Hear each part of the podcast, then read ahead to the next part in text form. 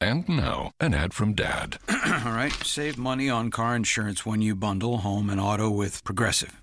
Can I take these off? All right. What is this? This looks good.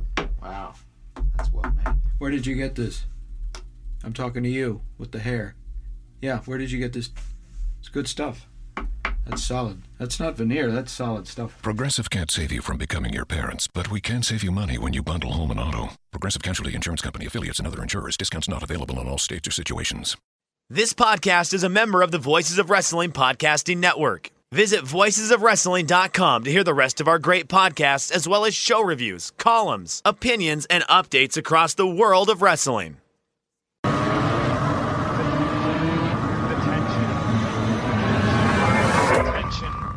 Do I have everybody's attention now?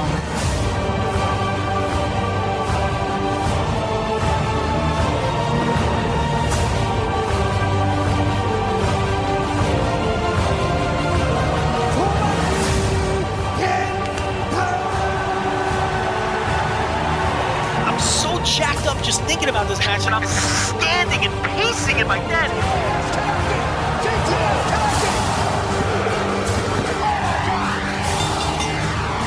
He's just Makazi now. He's not Okay, King so Makazi. so Mc- he's not a kid anymore. He's- he's a boy, ten he's a later. man Yeah, he's, he's Man Makazi. Makazi. He got PWS superstar Brian Mock. and he was gone in two minutes.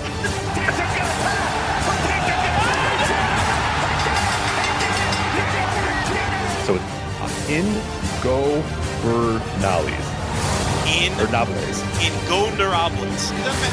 go Bernalis. In Or Nables. in Gondarables. You're missing a B there, but that's There's a B. This is what I'm talking about. These letters don't go together. Yeah, like, oh, oh, you're having a wank, are you? And it's like, no.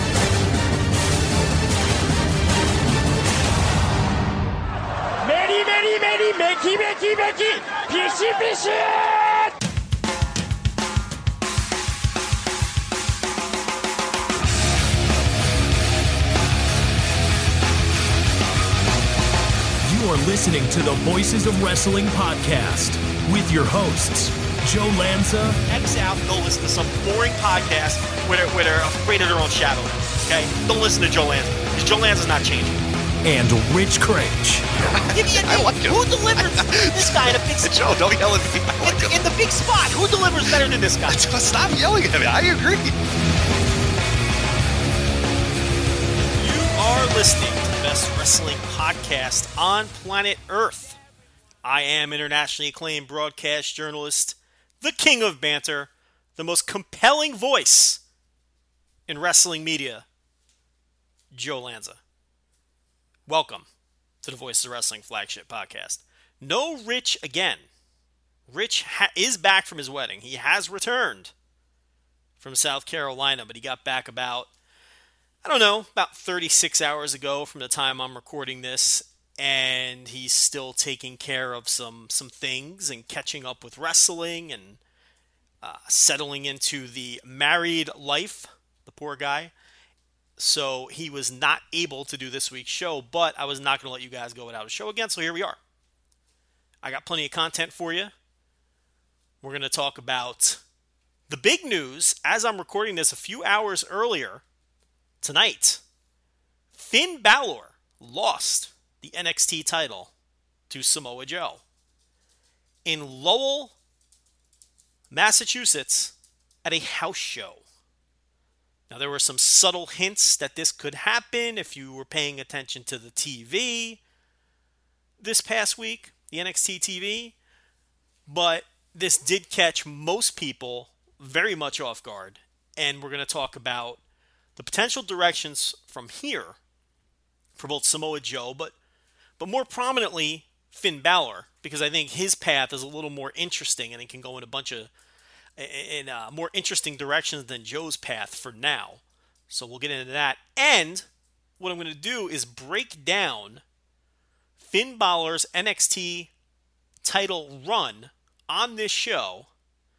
And much like last week, where I basically shattered popular internet narrative on uh, on Gedo's New Japan booking. and uh, slapped you guys upside the head with with facts. I think I'm going to do the same for Finn Balor's NXT Championship run, which, for whatever reason, and actually, I shouldn't say for whatever reason because I think I know the reasons, and we're going to talk about that. But for reasons that, uh, for the most part, I disagree with, his title run has is, is, sort of has this reputation of being uh, not a good title run, which I think is absolute nonsense. I thought he had a brilliant title run, very good title run, particularly bell to bell. Now there's issues with Balor, and we're going to examine what he does well and what he hasn't done well, and the things that he hasn't done well. I think that's the reason people are sort of looking at his title run in a negative light. But I think People are being way too hard on him. They're not seeing the forest through the trees here with this guy. And if you'd really, if you take a step back and look at his NXT title run, uh, it's impossible to come away um, uh, from it without thinking that it was very impressive in terms of uh, match output. I mean, unless you're some kind of weird contrarian who doesn't like good, exciting matches. I mean, I, I don't understand. And look, there's always going to be people. Look, it's pro wrestling, okay, and it's subjective, and there's always going to be people who simply don't enjoy certain wrestlers, or, or that's always going to happen. But for the most part, you know, his run bell to bell was excellent. But we're going to get into all that later. First, some uh, a little bit of house cleaning. You may have noticed that you're not hearing a lot of ads on the show the last few weeks. I don't know if the ads are still running at the beginning and the end of the show. That I'm not sure about. Uh, we're kind of going through some transitions. Look, I know you guys don't want to hear the ads. We try to make them, or at least I try to make them as entertaining as possible when we do the ad reads. I try to make them at least part of the show. I don't want any part of this show to be boring. That's my worst nightmare. If you're bored, if you're tuned out, that's the worst possible thing that could happen. So even when we do the ad reads, I try to interject some life into them, some personality, give them the flavor of the show. At any rate, we haven't been doing ad reads. Uh, we've got some stuff potentially coming down the pike, some exciting stuff. The, the, the, ads might be coming back. You might be hearing some different kinds of ads. Um, some of you guys might be upset with what's coming. Some of you guys uh, might just accept it as a reality of, of, of, of a business, because this is business. I mean, we are tr- attempting to run a business here. So um, the ads are gone for now. Enjoy it because there may be so the ads may be coming back and they may be a little more intrusive than what you're used to on this show. But look, you know, look, if you want to keep doing this, unfortunately, that's gonna be way. Look, we don't ask you guys. We've never asked the listeners for a penny, and I've been very, very stubborn about that in in business conversations that we've had uh, with the people who run and own the site uh, myself, Rich, uh, Rob McCarron owns a piece, and then uh, there's also a fourth silent owner. Um, and it, it, it, I, I really believe strongly in not asking you guys for any money. We don't put our hand out. Uh, we've stayed away from anything subscription based, and we, we, you know, and we've looked and studied different models. We see what everybody else is doing out there. We pay attention. We study the other sites. We study the other podcasts. We see where people are attempting to generate money. We see what people are actually generating money.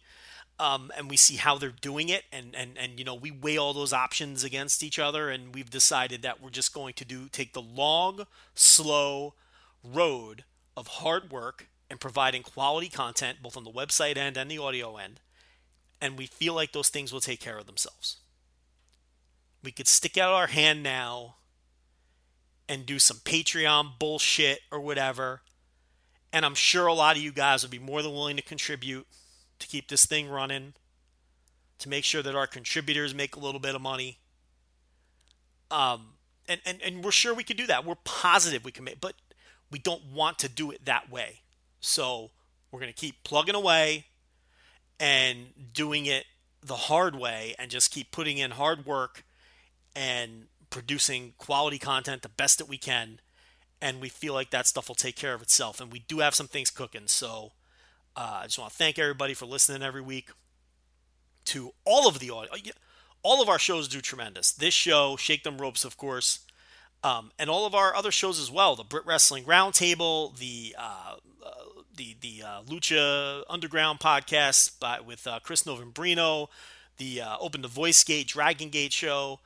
Uh, all of our shows have, have done, and, and, the, and the non wrestling content as well. Uh, John and Rich with their sports show, and of course, Lanza Unfiltered, which we are going to get back to as soon as Rich gets back in the swing of things and I have time to start producing that content as well. So we've taken a few weeks off from that. But I thank everybody for listening to everything.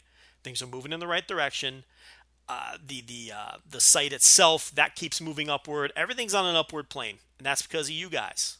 So uh, we appreciate every listen. We appreciate every subscription, every download. It all means something. So uh, you know we appreciate that. On the site right now, all of the reviews that you would expect, all of the television. We're basically doing everything these days, with the exception of superstars.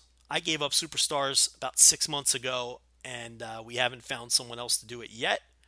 We could be filling that vacancy soon, uh, but we do have some new uh, progress reviews up on the site. Brian Rose has completed his Depths of Mania with this past year's WrestleMania. That's on the site. Lucha Underground TV from this week, NXT, which actually uh, is a dated show now at this point with the news tonight. All the latest podcasts are there, so check out the website, listen to all the podcasts. Let's get into some wrestling. That's enough of this nonsense. Um, news and notes before we get into the Finn Balor stuff. There's a bunch of wrestlers moving around. There's a lot of moving parts going on. I did a little bit of research. Kamaitachi, the of course who's been on excursion for basically forever from New Japan with CMLL and has been tearing it up most notably with the tremendous feud. I think they they're now up to 10 or 11 matches that have made tape against Dragon Lee, but he hasn't been booked in CMLL for for basically upwards of a month, and no one really knew what was going on. Of course, uh, Raijin and Fujin, the former Tanaka and Komatsu, are in CMLL now on excursion from New Japan. And Kamaitachi sort of he lost his title and he disappeared and he hasn't been booked and no one knows what's going on. And then he picked up a random booking for Northeast Wrestling, which is one of these, well, Northeastern Independents, New York, New Jersey area independent promotions that book.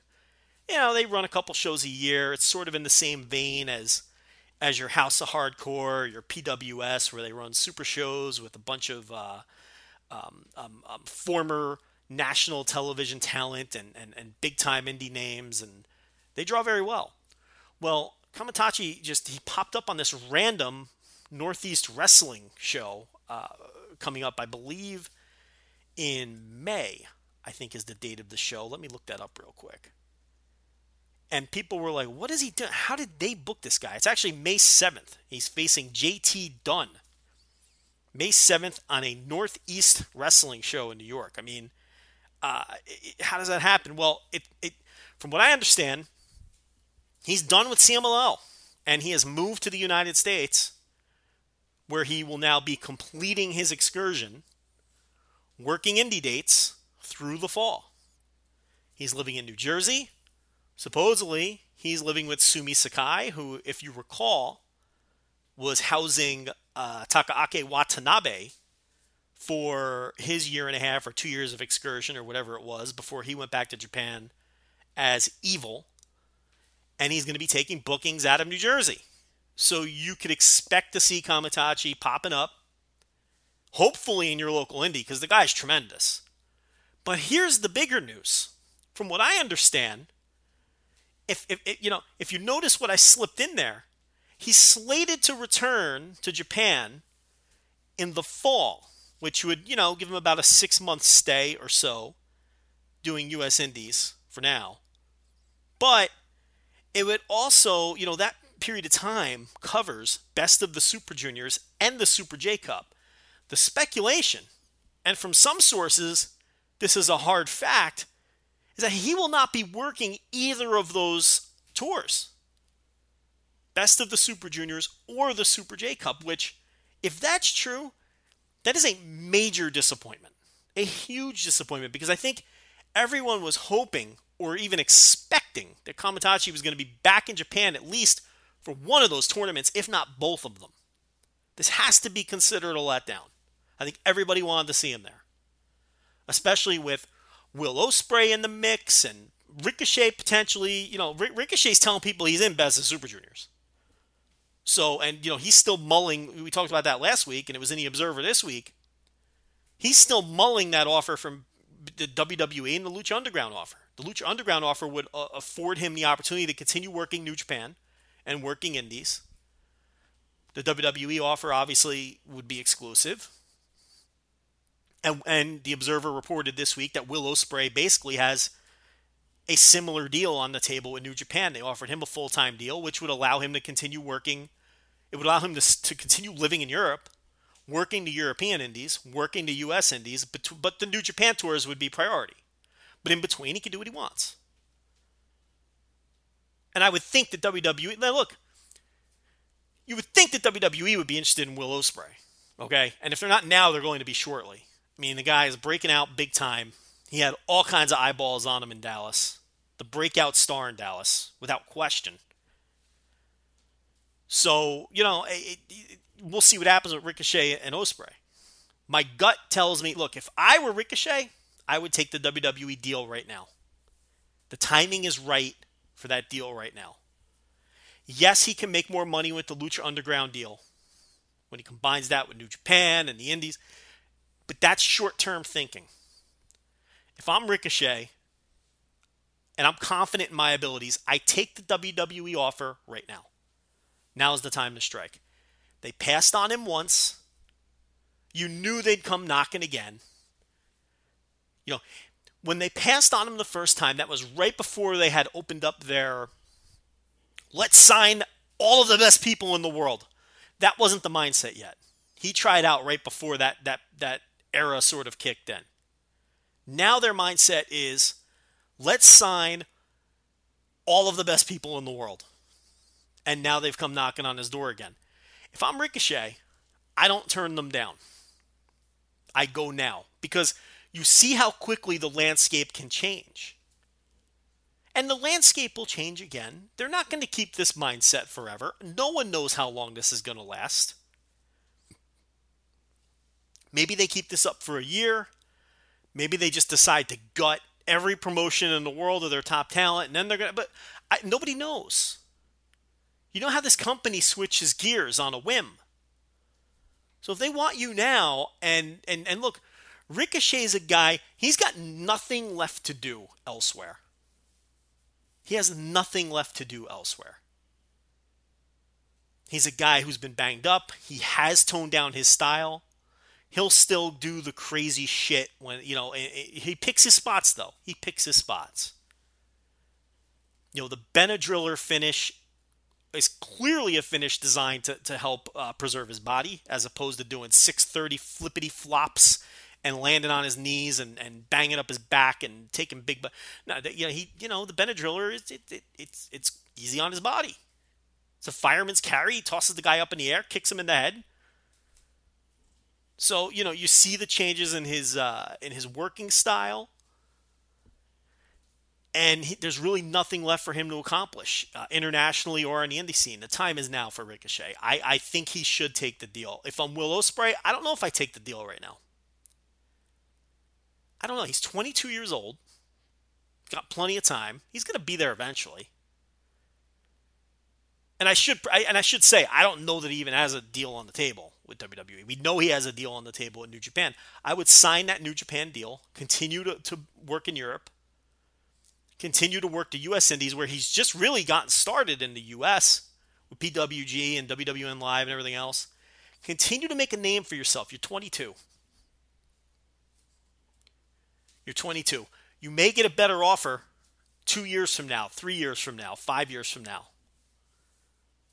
I don't think it'll take five years for this guy to, but you might get a better offer. You know, you sign a two year deal with New Japan, right? You keep working your progresses and your Rev Pros. You keep working WWN Live. You keep working uh, where obviously the right eyes are going to be on you. You keep going to PWG. You become the biggest pushed, you know, you become the pushed guy in all of these super indies on both sides of the ocean. You continue to make a name for yourself in Japan all of a sudden, when that two year deal with New Japan is up, You're a hotter commodity than you are right now. His his fire is just starting to simmer. Ricochet's fire, you know, his fire was lit five years ago. The time is now for Ricochet. I don't know if the time is now for Will Ospreay. So uh, he should sign that New Japan deal. He should have signed it yesterday. Ricochet, I could see where he's wavering. But to me, the time is now for him. But back to Kamaitachi, this is very disappointing because I think I think everyone wanted to see him in, in at least one of these two big tournaments coming up in Japan. This is going to be the summer of the cruiserweights. You got, of course, the Global Cruiserweight Series, which I still think, I still think Zack Sabre Jr. is winning that thing. I, I, I know everyone's on the uh, La Sombra train or Manny Andrade, whatever the hell his name is, and I get it. I understand they held him off TV, and it makes a lot of sense to introduce him in that tournament as the next big thing instead of burning his introduction. Look, I can understand that mindset. But, you know, just to create a star out of nowhere who no one's ever seen before and have him run through the tournament and win it, look, I'm, that's not the worst idea. And I certainly think that that can happen. But, and look, and I don't know anything for certain, but if it, you know, the little clues that I've picked up, look, I know that they're, they're interested in Zack Sabre Jr. Look, Zack Sabre Jr is not basing himself in the United States to fuck around on the NDC. Yeah, he's he's WWE bound. It's just a matter of time. He's got friends there. He's got the right friends there. He knows they're interested. They know he's he's he's he's WWE bound. And I think that this tournament is a perfect introduction for him. I really think it comes down to one of those two guys, though. La Sombra or uh, or Manny Andrade, whatever his name is, and uh, Zack Sabre Jr. I really think it comes down to one of those two. Even if Kota Ibushi is involved, and he's another guy. I mean, you know, it's from everything I've heard, and I have heard things with him. You know, he's he's looking to move to Florida and and eventually end up with WWE. He does have the Inoki booking on May, the end of May. I think it's May 28th or something like that. So, you know, he's still doing his freelance thing here or there.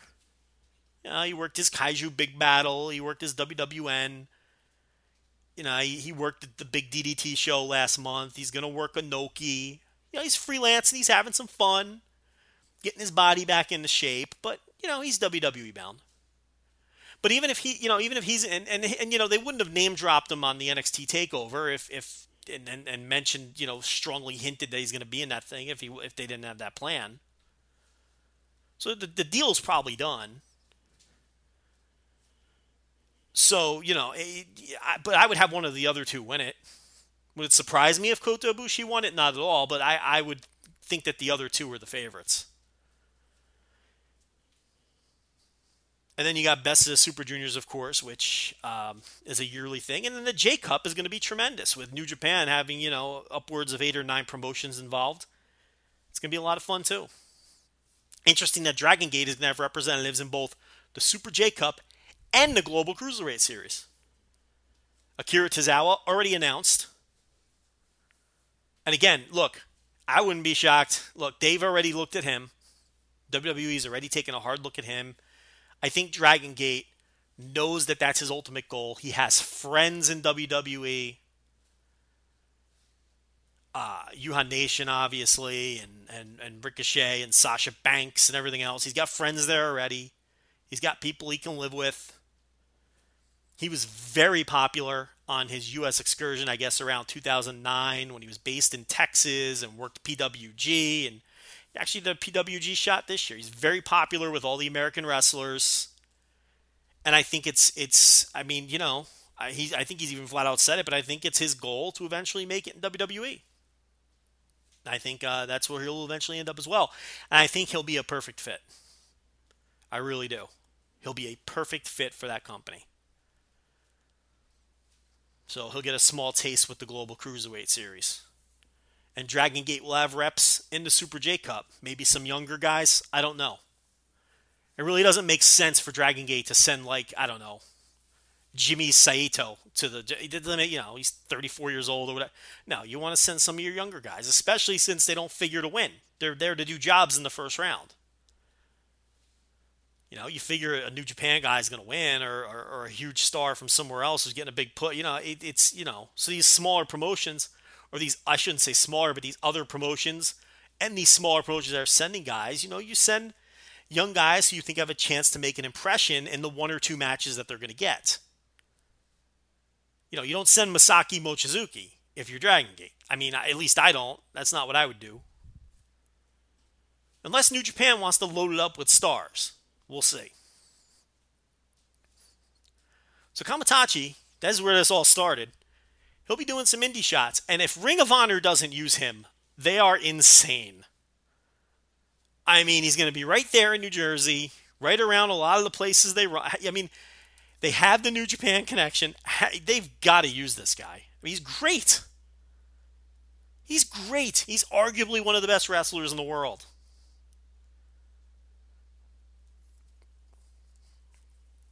So we'll see what happens with that. I already suggested um, to some of the New Jersey promotions that they got to book this guy. Because you know, and I, I, you know, a lot of these guys, a lot of these promoters, you'd be surprised they're not tuned in to what's going on in the world of wrestling. Let me just put it that way. Okay, there's some there's some prominent promoters who don't even know who this guy is, and he's right in their back. And it amazes me. How do you not book? The, you gotta book this guy. Like, look, I you know, I, I, I'm afraid to say too much, but it's like I, you know, I, I try to tell people like, look, tell so and so, you know, I heard this guy's based in New Jersey. You got to look into getting him, you know, booking this guy. How can you not? So that's what's going on with Kamaitachi. That's what's going on with Will Ospreay. He's sitting on this New Japan deal. I think he should sign it. One guy who, for certain, the Observer reports, I don't know if uh, Ring of Honor is going to book Kamaitachi, but I know they're going to book Jay White. Jay White heading on his excursion later this year. Great news. And he's going to be based in Ring of Honor, which is even better news. I think, anyway. I mean, they did nothing with Watanabe. Watanabe's excursion situation was just sad, especially when it came to Ring of Honor. It seemed like the only reason they would book that guy is when New Japan was in town and they were like, ah, well, we better book him since his parent company's coming in. And then they would ignore him in between. The guy would have to scramble for bookings. He'd have to come to Texas or go to Toronto or whatever the fuck just to get booked when he should have been working every Ring of Honor show It was amazing to me. But Jay White's coming in, and supposedly he's going to be, you know, according to the Observer, he'll be based in Ring of Honor, which is a great fit for him. Jay White is already a tremendous wrestler, and I think he's going to be a star. Lucha Underground has signed Johnny Goodtime, also in the Observer this week. You may know him from the Southern California scene, Championship Wrestling from Hollywood. Look, I've never been a fan. The guy does nothing for me. But you know, it's it's it's probably I don't no idea what kind of character he's going to portray in Lucha Underground. If I did, uh, God, I probably wouldn't say anything. I don't want those lunatics coming after me. One thing we learned this week, I think the Lucha Underground hardcore super fans are crazier than the TNA uh, lunatic fringe. They are a whole different kind of insane, these Lucha Underground fans. They're irrational. They're they're they're weird. They're black concert shirt wearing, neck beard having, long haired, um, irrational, weird hashtag doing. They have like their own little weird hashtags that they do with each other lucha lunatics or whatever they call themselves. I, I don't know. It was just this weird culture. Such a weird culture. And they're nasty and rude and they're detached from reality. And you can't have a discussion with them because they go right into personal, weird, like weird personal attacks and, you know, like shitty, like homophobic jokes. Like they're just, uh, they're just awful. Bunch of fucking weirdos and they're just they're drinking that lucha underground kool-aid man The, the Lucha Underground, it's not wrestling, it's a TV show Kool Aid. Man, the last I checked, you've got a ring, you've got a referee, you've got title belts, you've got matches, you've got uh, heel authority figures, you've got commentators, you've got backstage vignettes. I got news for you. It's a fucking wrestling show. Enough with this already. It's not The Walking Dead. It's not The Sopranos. Okay? It's it's TNA Impact.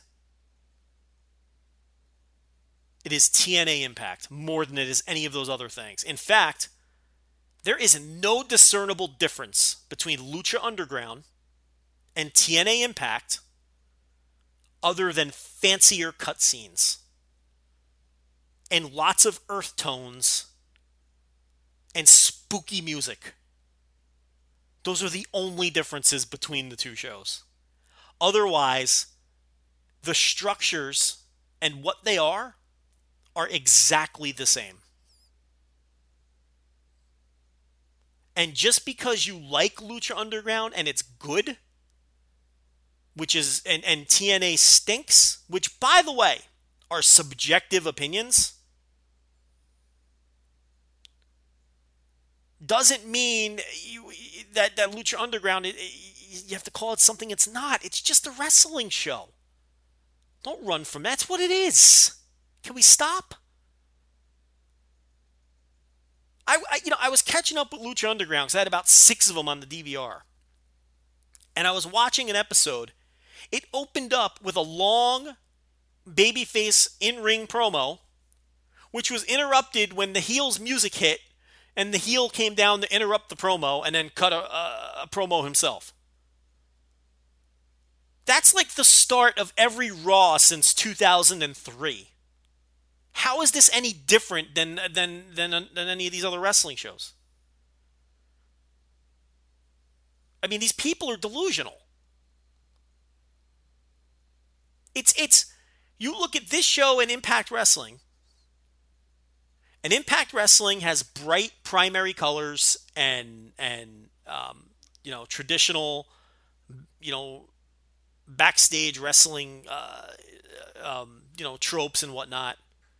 And Lucha Underground is gritty and has uh, earth tones. It has spooky music, but what they're doing is exactly the same. The matches are all set up by backstage skits or vignettes or whatever you want to call them. Just like Raw has been doing for years. Then when they come back from commercial, they have a match. And then rinse repeat. Then they do another backstage uh, vignette and have it. It's a fucking it's a it's Lucha Underground is is the exact template of what wrestling shows have been for a decade. It's no different. And cheeseball special effects and spooky music do not change that. I don't care what kind of cheesy colored orb that Catrina or whoever the fuck holds in their hand. It's it's you know it's just a goofier wrestling show. That's all. It's no different than Paul Bearer and his magical urn for the Undertaker. It's the same shit. And one of these Lucha Underground dopes is trying to tell me, oh, well, uh, if it's not a TV show, then why does it have all positive reviews on Rotten Tomatoes and IMDb? So I looked it up. I went to IMDb, and he was right. Lucha Underground had all positive reviews on IMDb. All five of the reviews that it had were positive, and all five were very clearly written by wrestling fans. So I went over to Rotten Tomatoes. Rotten Tomatoes splits their reviews into fan reviews and critic reviews. And he was absolutely right. All of the, the reviews on Rotten Tomatoes were positive. I think it's like 94% fresh, which is the Rotten Tomatoes gimmick. But again, all fan reviews written by wrestling fans. Zero critic reviews. Critics don't even review Lucha Underground. Professional television critics do not review Lucha Underground. Do you want to know why? Because it's a fucking wrestling show. That's why. Because it's not a television show. Professional television critics cannot be bothered with Lucha Underground, just as they cannot be bothered with TNA Impact Wrestling. Because professional television critics do not review wrestling shows. Which is what Lucha Underground is. I hate to break it to you. If Lucha Underground was a television show, it would be universally panned by every critic in America. The acting is horrendous. The acting is a, is, is if it, if you judged it by television show standards, the acting on Lucha Underground is the worst acting on television. And it's not even close. The production values by wrestling standards are excellent. By television standards, they're horrendous. It's cheeseball bullshit. It's it's it's like uh, it, it's it's more it's closer to something like I know this is a dated reference, but the production values of that show are closer to something like Xena Warrior Princess, or the old um, you know uh, the old syndicated like Conan show, like shit like that. It's garbage. It's garbage. It's not good television. Never mind the fact that 40% that, you know, um, 80% of the show is wrestling matches.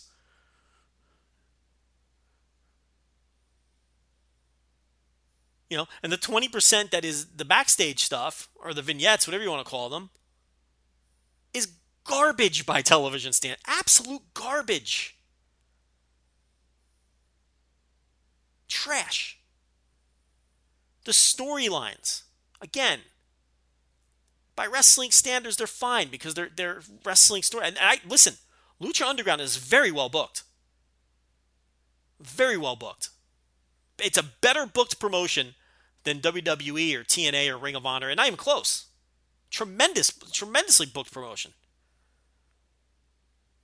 But by t- real television standards, the storylines are awful and would be picked apart by any professional television critic.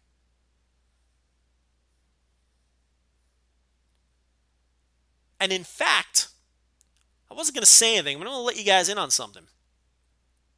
To prove my point, because I hate these these Lucha Underground fanat, I can't stand them. They they they got on my shit list very quickly this week on Twitter. These people are nuts, and they're very unlikable it's almost like the TNA Lunatic Fringe. They're nuts, but it's like you feel bad. You, you don't hate them because they're just they're you know they are what they are. These people are hateable. They're rude. They're abrasive. They're detached from reality.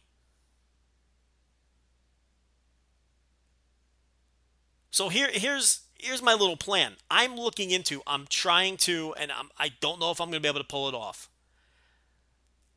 I reached out, I talked to some people. I'm trying to get a hold of at least one professional television critic to take a critical look at Lucha Underground season 2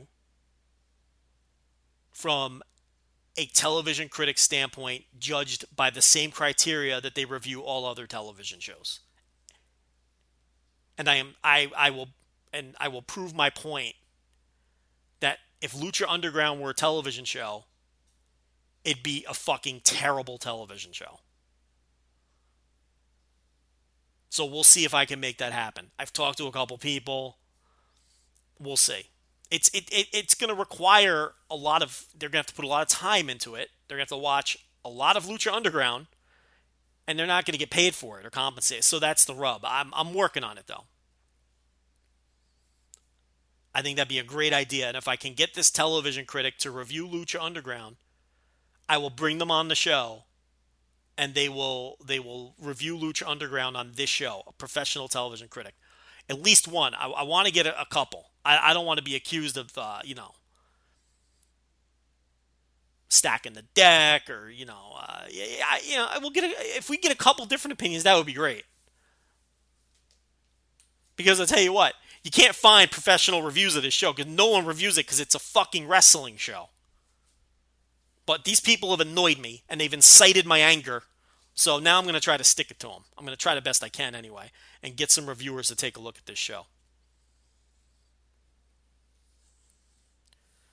So that's the Lucha Underground nut jobs. There, I mean, I, we need a name for them. I've seen Lucha Underground loons tossed around. I don't know how I feel about that one, but we'll come up with a name for these goofballs. And uh, and you know, it did very. Uh, you it's a shame because there's a lot of good Lucha Underground fans too. Because it look, it's not for me and it's not for everyone, but I I totally see why people like it. I really do. I don't like bashing it, but their fans are uh, they're so unlikable.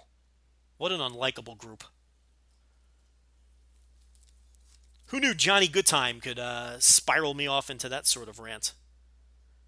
The TNA tapings kicked off today. Three new names SoCal Val, Caleb Conley. Let's talk about them first, and then we'll get to the third one.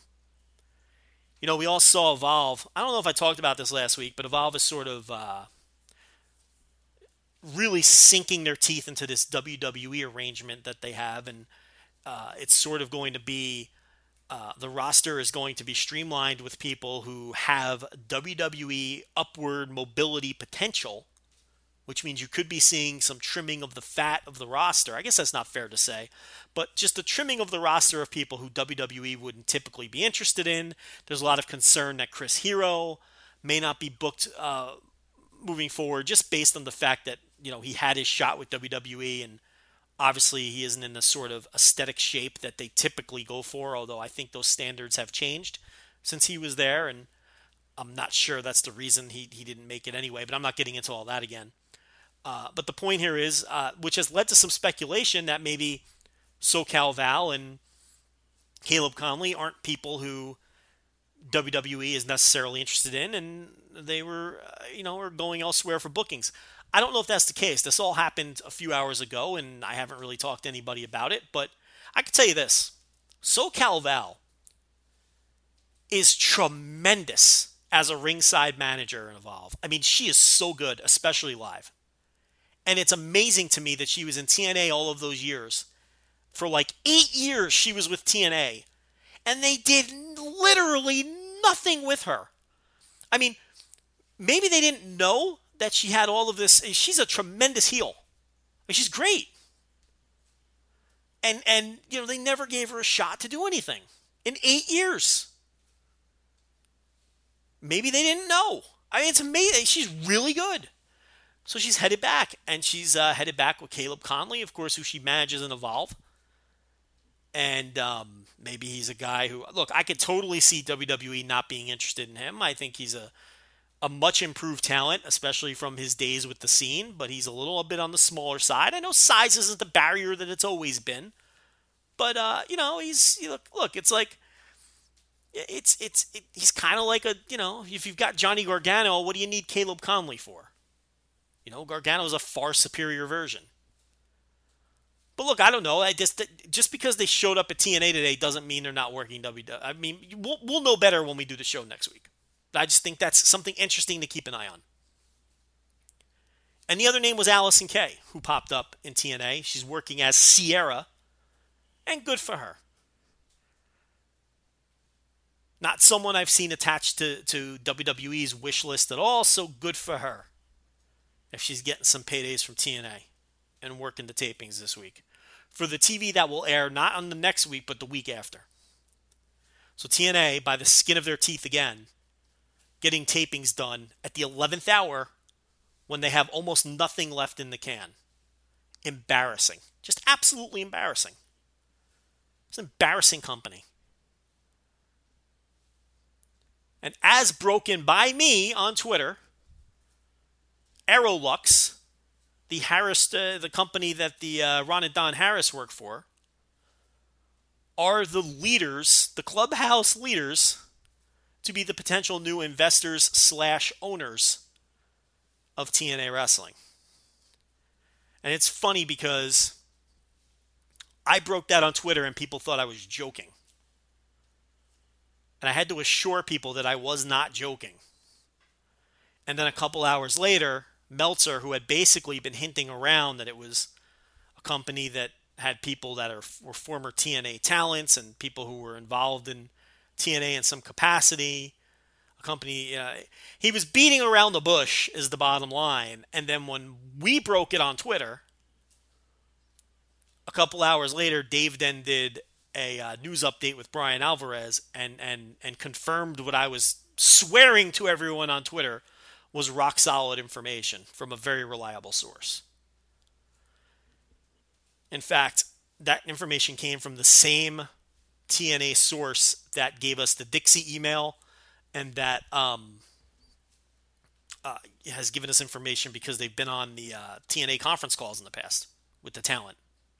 So it was rock solid information. I was 100% certain the information was good, which is why I went with it on Twitter. So, and, and by the way, for all of the goofballs on Reddit who are still convinced that I'm just chasing clicks, you know, what an opportunity that would have been for some clicks. I could have easily turned that into a clickbait article on the site with the Harris brother thing, but I didn't do that because that's not what we do here. We're not a news site. We don't break news. Very rarely will we do a news article. I could have got a lot of clicks by uh, by writing up a little cheesy fucking 400 word article on the site with the with the Harris brothers info, but I didn't do it. I put it out there on Twitter for everybody for, for nothing. So you know, then Dave did the update and, and confirmed it. But I mean, who knows? You know, if we hadn't broken it on Twitter, who knows if Dave finally would have just came out with it and, and done the update? I, I don't I don't know. I, I don't think it he, he would have that day. Maybe he would have put it in the newsletter this week. You thank old Joe Lanza for that one, for that information getting out. People don't thank me enough. I'm a nice guy. So that's TNA and the new talent that showed up at the taping. So let's talk about Finn Balor a little bit. I know I teased it at the beginning of the show. So he lost title to Joe, Samoa Joe's new NXT champion. They did it at the house show in Lowell, which a lot of interesting possibilities now. A lot of people think this means Finn Balor will be moving to the main roster imminently. Will he side with AJ Styles and the Bullet Club? will he just will he side with the Bullet Club and they all turn on AJ Styles?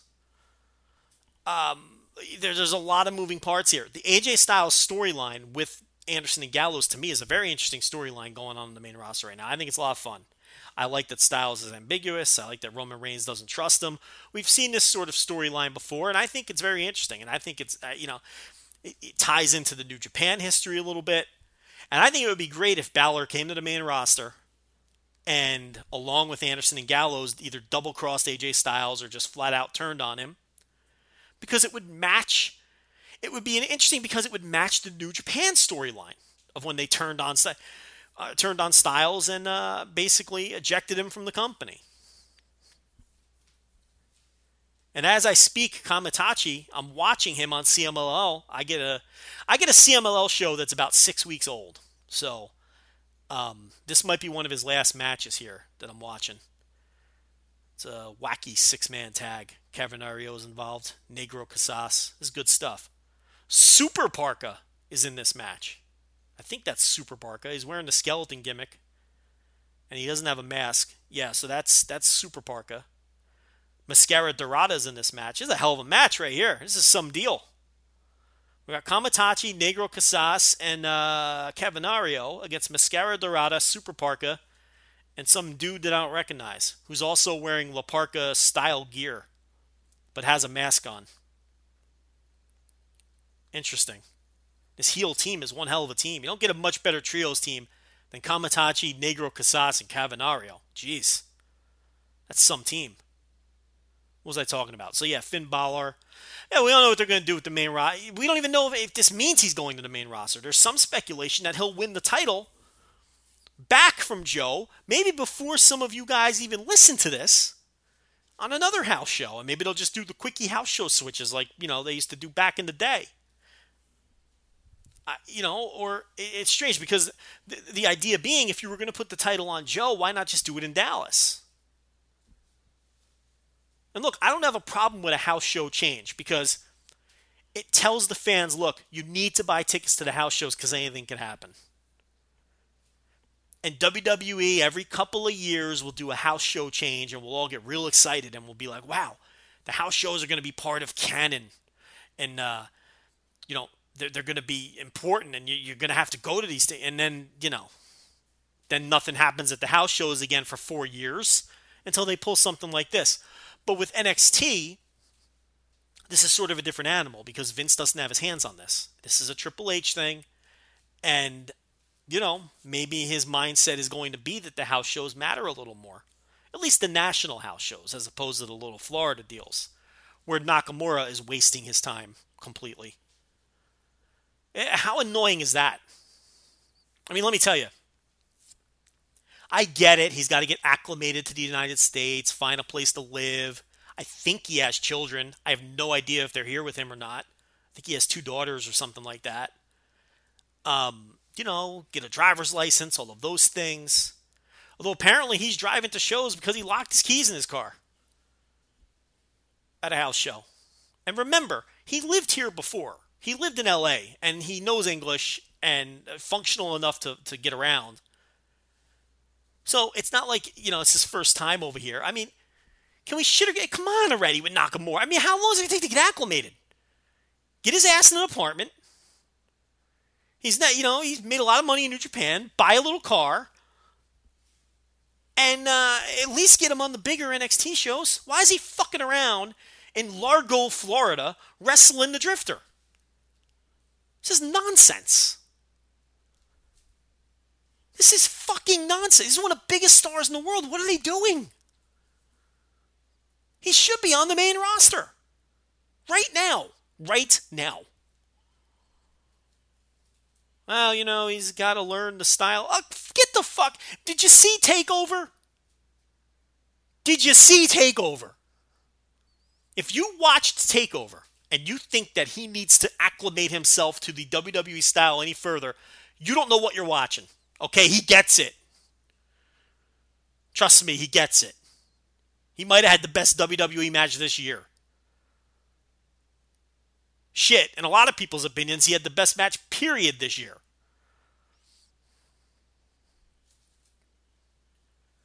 Okay, he'd have no problem. You stick him on Raw tomorrow.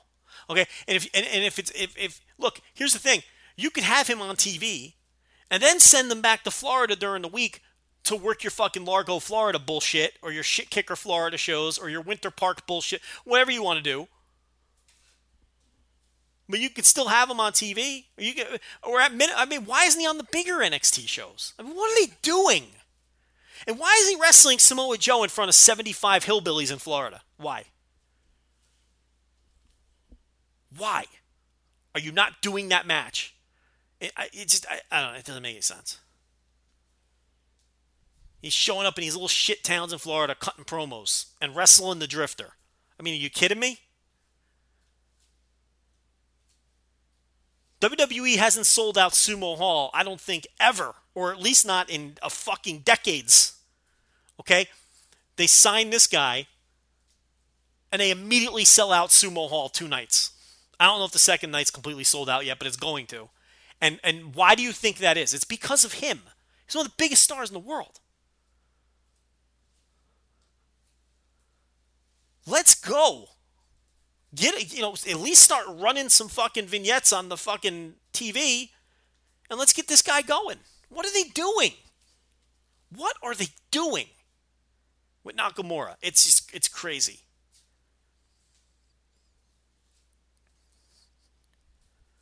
So we don't know what's going to happen with Balor. But what I really want to focus on is Balor's NXT title run because a lot of people feel like it was a disappointing run and a flat out there's a lot of people who feel it was a flat out bad title run for Finn Balor.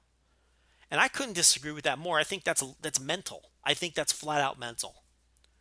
But he clearly excelled at some things when he was champion and he was bad at some things too. Let's start with the bad. Finn Balor has not improved his promos and it's it's it's not good it's not good. I mean, he hasn't cut a single memorable promo his entire time in NXT. And it's not getting better. He's really bad with scripted promos. And um, he's very dry in front of the camera. And it, it, it is a problem. Um, aside from the Joe storyline, which I thought was a great, a pretty great beginning to end storyline, first with them as a tag team, then winning the Dusty Classic, not rushing the turn, doing the turn at just the right time. Then they had a couple of matches. Joe doesn't win the title right away.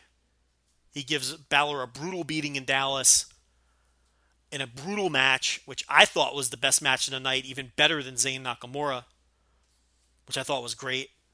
But I really love the Joe Balor match. And, and and Joe was shocked when Balor put him away, and then Joe wins it on the house. I mean, this was a great storyline with Balor and Joe. But aside from that, you, you know, you know, storyline wise and character wise, Balor has not done a good job.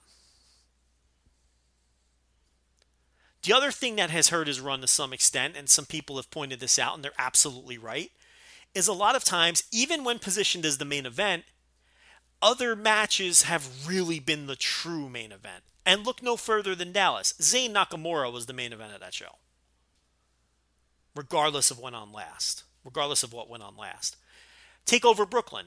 You say take over Brooklyn, you don't think of Balor's main event that went on last when you think about the Takeover Brooklyn show. So again, even though he, he goes on last on a lot of these shows, he's not necessarily the focus of the shows. Look at his title win on the 4th of July in Japan against Kevin Owens. Tremendous match. Best match on the show. That show was built around Brock Lesnar. So even though he delivers in the ring, and I'm going to get to that in a minute, because he absolutely delivers in the ring, he's sort of been overshadowed. A lot of his big moments have been overshadowed by other matches, even when he's positioned in the main event. I mean, that ladder match against Kevin Owens in Brooklyn was a gr- legitimately a great match. But that's not the match people talk about from that show. It's obviously Bayley and Sasha Banks, whose big feud ran concurrent with Finn Balor's title run getting started. So he has been overshadowed by some extent by your Bayleys and your Brock Lesnar's and your and your Shinsuke Nakamura's and your Sami Zayn's and your Sasha Banks. So those were the negatives of his run. He wasn't always the focus. He's terrible on promos. But the matches were great. I would make the argument that he's been the most consistent bell to bell wrestler in the company since he entered the main event mix in NXT. I would make that argument. This guy rolls out of bed and in a big spot on a big show, whether it's a takeover or the uh, Japan show, this guy rolls out of bed and has four star matches. All of his stuff is right there in that range. Let's take a look back last year. He had the Neville match in February that I had at four and a quarter. This is before he won the title. Then he had the uh, Owens match, also in February, which was four. He had the Itami match, WrestleMania weekend, that I thought was four. The title win, I went four and a quarter on that. You go right down the line. Then he had the match against uh, Owens in August. That's the Takeover Brooklyn, the ladder match. I went four and a half on that. That was right on the cusp of being match of the year level. Then he had the Joe match in December. That was a four star match. That's last year, before he won the title, the match where he won the title, and then his first few defenses afterwards. And then you look this year at the great match he just had in Dallas against Joe. And the match tonight in Lowell. Our own Joe Gagne was there. And he says, according to his eyewitness report of that match, in fact, I'll read you his words. Four and a quarter, maybe four and a half. They played off a lot of the takeover match, but without the stoppages for blood. The best match the two have had, and I hope everyone gets to see the whole thing. So Balor delivered again in the match where he lost the title. How can you call this guy a disappointment bell to bell? You can't. Unless you're just totally opposed to his ring work for whatever reason. The guy, every single time in a big spot, delivers a four star match or better. Every single time. And let me tell you something. He's one of the hardest working guys on the house shows. If you read the house show reports, and a lot of people don't, if you, I'm not making this up, go read the house show reports.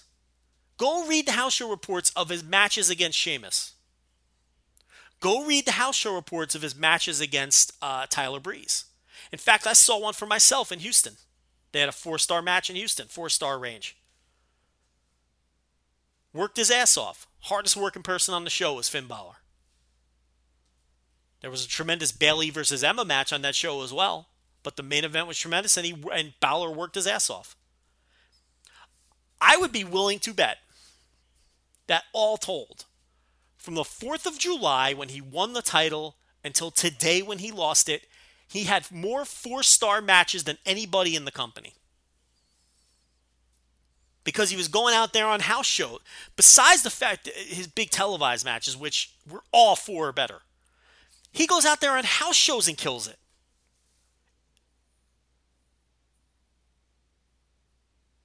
Now, I will say this on the other side of that.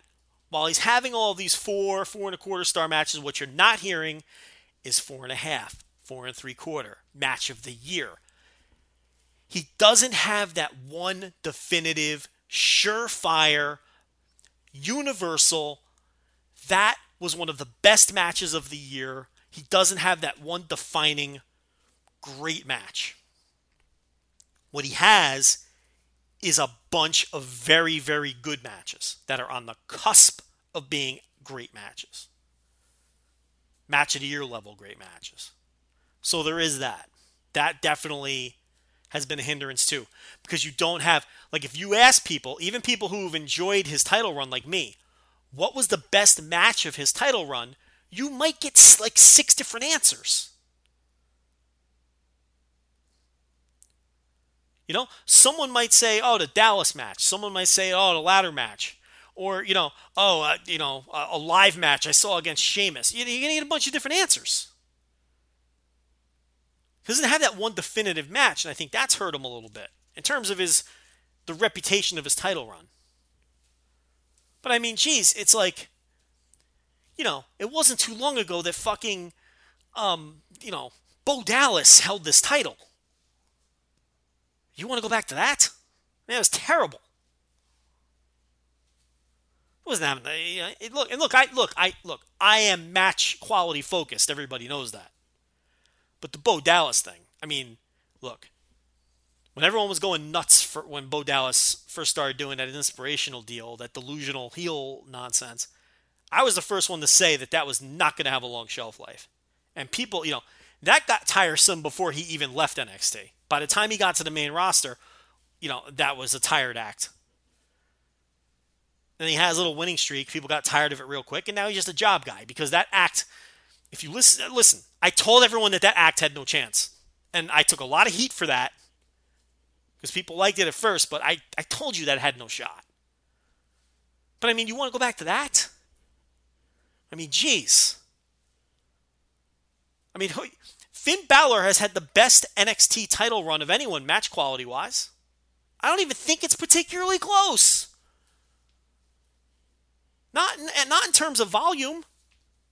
No way. I mean, it helped that he held the title so long, but he delivered every time. Every time out, he delivered. And I'm not talking about four minute glorified squashes against Rich Swann on, you know, NXT TV. Okay? I'm talking about the matches that mattered, big time matches.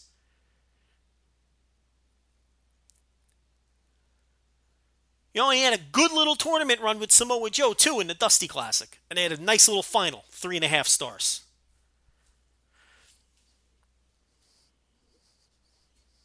And don't forget that sneaky little match he had with Itami at WrestleMania weekend last year. Okay, so I don't want to hear it. Now, as far as his as his as his main roster prospects, here's the thing too. Okay, this guy is not a babyface. This guy is not a babyface. Finn Balor looks like a babyface. Okay, you look at him and you think, all right, that guy should be a babyface. Women want to fuck that guy, and you know he he's but he's not overly threatening to where the men are going to hate him for it. That's a babyface. Nice body, good looking dude. He looks like a baby face. But the thing is, everything else about him, he's better suited as a heel. Everything else about him is best suited to be a heel, other than his look. So, this entire time during this run, where he's been cutting these shitty promos and the character work has been lacking, he's been miscast as a babyface.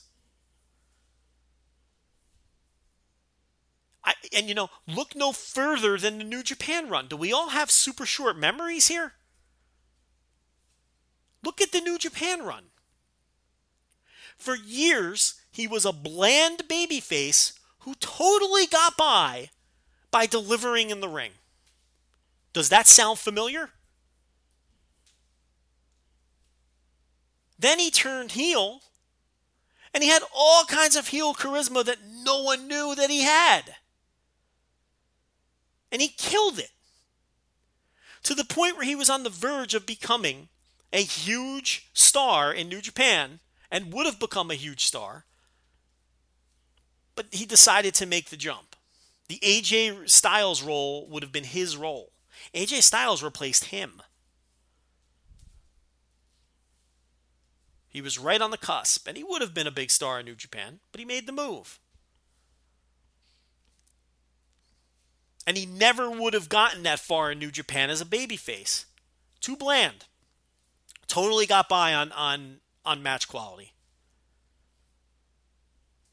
No one looked at Apollo 55 and said, those are two charismatic dudes. It just it wasn't the case when he was a babyface. And Taguchi too. He didn't really tap. He hasn't. He didn't tap into his charisma until he became a prelim guy this year. Now he's a charisma machine. But I mean, back to Balor, I mean, you know, Prince Devitt was a very bland babyface for many years. Well, he was a heel at first when they first brought him, but you guys know what I mean. The, the, the main Prince, you know, Prince Devitt run, he was a bland babyface junior who got by on match quality.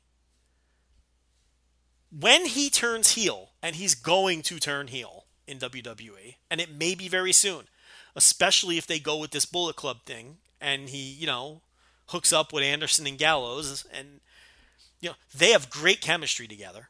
That's going to help him. He's going to be comfortable, and all of that great heel charisma that he has, that he exudes, is going to flow once again. And mark my words, mark my words. Timestamp this fucking podcast. I'm going on record right now. When Finn Balor goes to the main roster and turns heel, okay, all of these questions about his lack of personality and his lack of charisma are going to be long forgotten. He will get over as a heel on the main roster, and he will do a tremendous job with it. And you will never hear these complaints again that you've heard when it comes to his NXT run. He is miscast as a babyface. If for some reason they keep him as a babyface on the main roster, he will be on the mid card treadmill until he exits the company. Finn Balor is a heel. And I do think that they will do the right thing. And hopefully they do it right off the bat because I'll tell you, all of the new faces that they've put on the main roster, they're pushing them and they, they're doing the right things for the most part. Enzo and Cass come to the main roster. Big push right out of the gate, and they're over. Enzo can talk like a motherfucker. That guy, eh, eh, you know, and, and they're over. Not so much because of Cass. Enzo's tremendous. Cass is all right, but Enzo is that act, let's face it. And they're buzzsawing right through that tournament. The Vaudevillains, they're buzzsawing right through the tournament. Now, the problem with the Vaudevillains is they're not over at all. They're the complete opposite of Enzo and Cass. They're not over. They've done something right with them and they've done something wrong with them. Here's what they've done right with Enzo and Cass. I'm sorry, with the Vaudevillains. They're heels. That act is so much better as heels. And I've said that on this show years ago when they very briefly turned heel on NXT for a couple of weeks.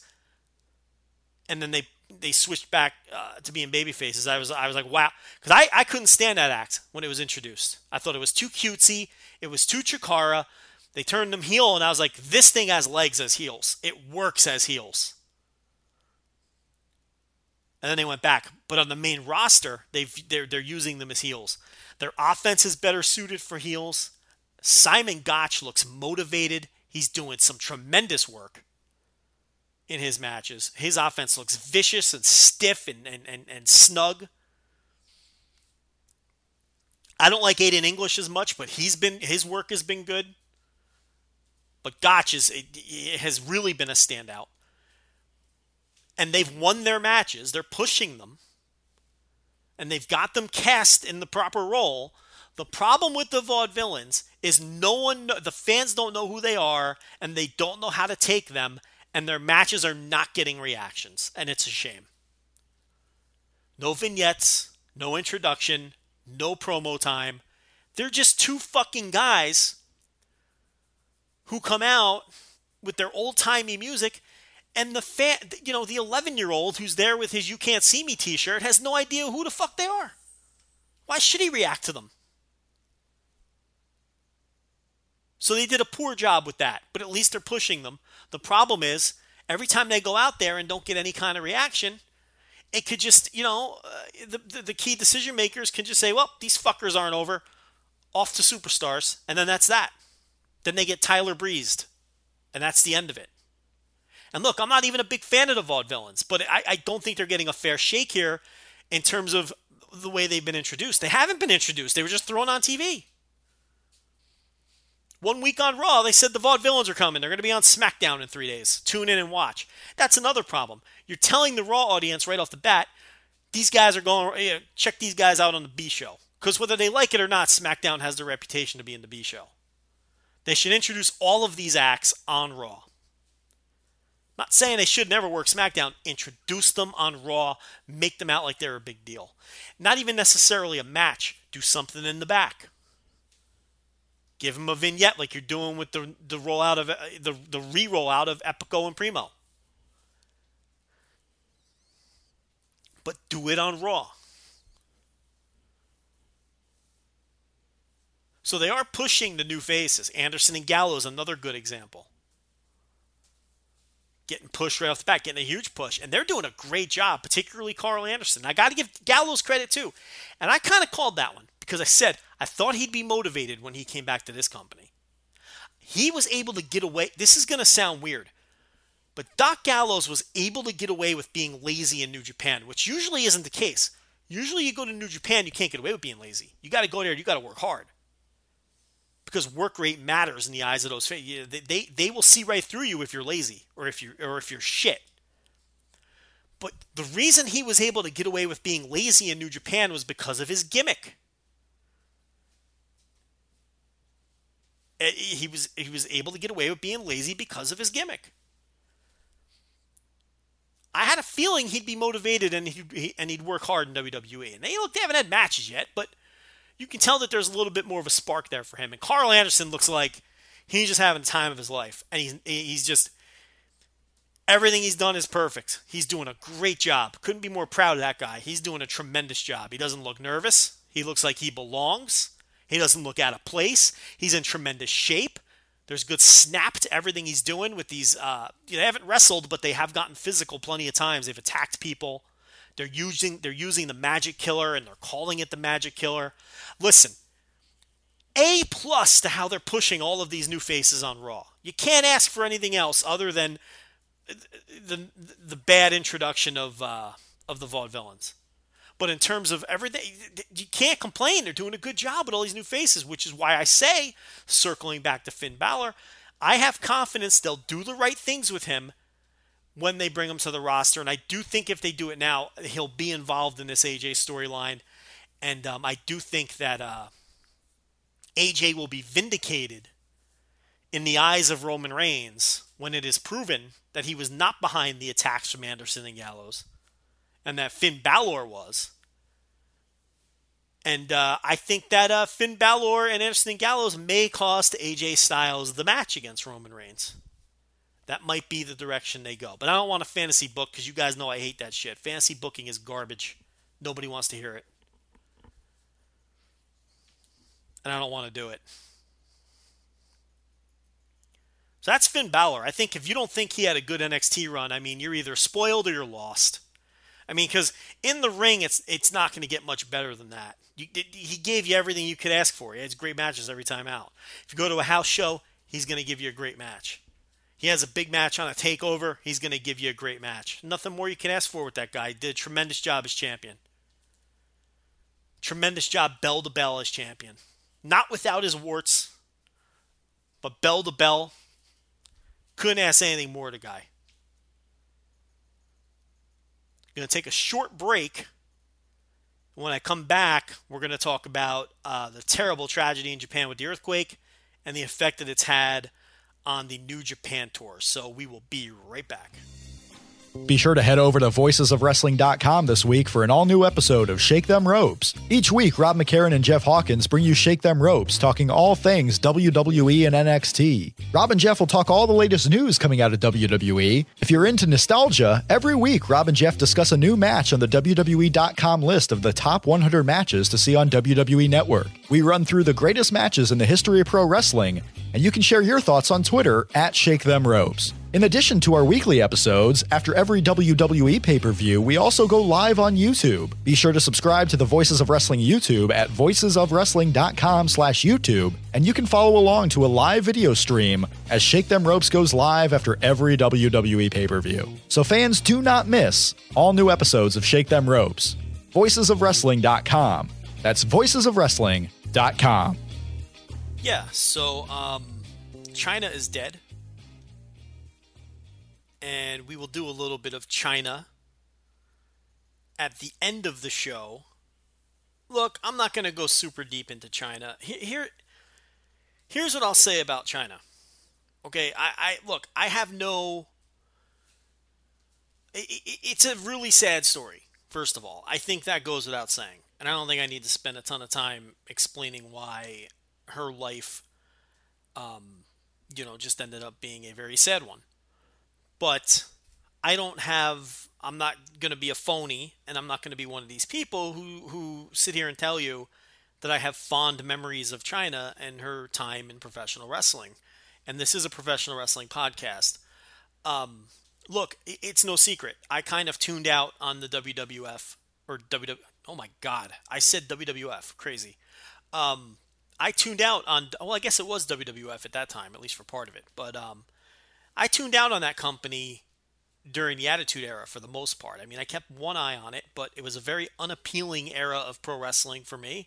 As many of you know, as I've explained many times before on the show, I just I didn't care for the Attitude Era, and obviously that was uh, that's when Chyna was around. And from you know, I've seen plenty of Chyna matches, and I've seen plenty of the uh, uh, of Chyna's work. And and look, I'm not gonna sit here and look, I know everybody, you know, it's it's people deal with things the way they deal with them. Look, I think it's eh, a little bit weird to grieve over a total stranger, you know, but I look, I'm not judging anybody, okay? If Chyna was a big part of your childhood or a big part of your wrestling fandom, and if you're some kind of big Chyna fan, I look, that's fine. You know, we all, we all like who we like. Um, But I'm not going to sit here and be a phony and and and relay all of these great Chyna memories. Look, the fact of the matter is, I didn't think she was much of a professional wrestler. Um, I don't want to go full Lance Storm here and just you know bury a person who, you know, figuratively bury a person who you know died ten minutes ago. But um, I you know I don't have fond memories of her as a pro wrestler. Look, I understand she was a very instrumental figure in the Attitude Era. Um, but there, there's even a lot of ways you can go with that. You know, the, the way, you know, the, her being painted as some sort of um, feminist hero. Uh, I look, I don't know if I buy that. Um, in, look, I'm not even sure that it matters if I buy that because if there are women who see her as that, then who am I to tell them not to see her as that? But with that said, the way she was portrayed by the company you know, certainly isn't what you would consider, you know, the model of, of, of a strong feminist role model. I mean, she was presented as um, this this this comedy figure of sorts of someone who was the the fact that she had that she was muscular and large. The running joke with Chyna, at least in the beginning, and through most of her run until they feminized her a bit, was that she was really a man. Because how could a woman possibly be that big and strong? So she must have a dick. So, so, you know, wrestlers would make, you know, transgender jokes.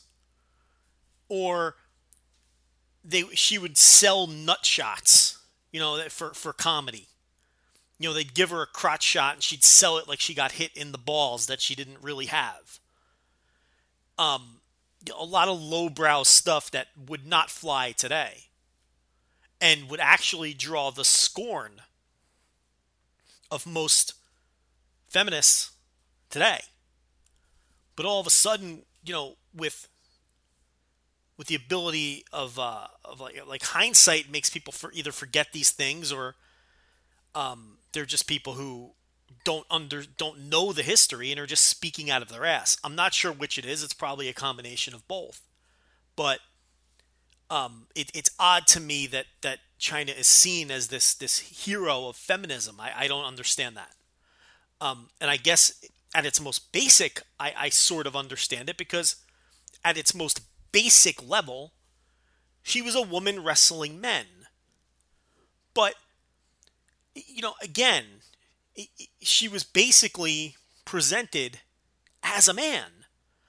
Um, oh, you know, or at minimum, the only reason she was able to go toe to toe with the men is because she was so abnormally large and strong in comparison to a woman.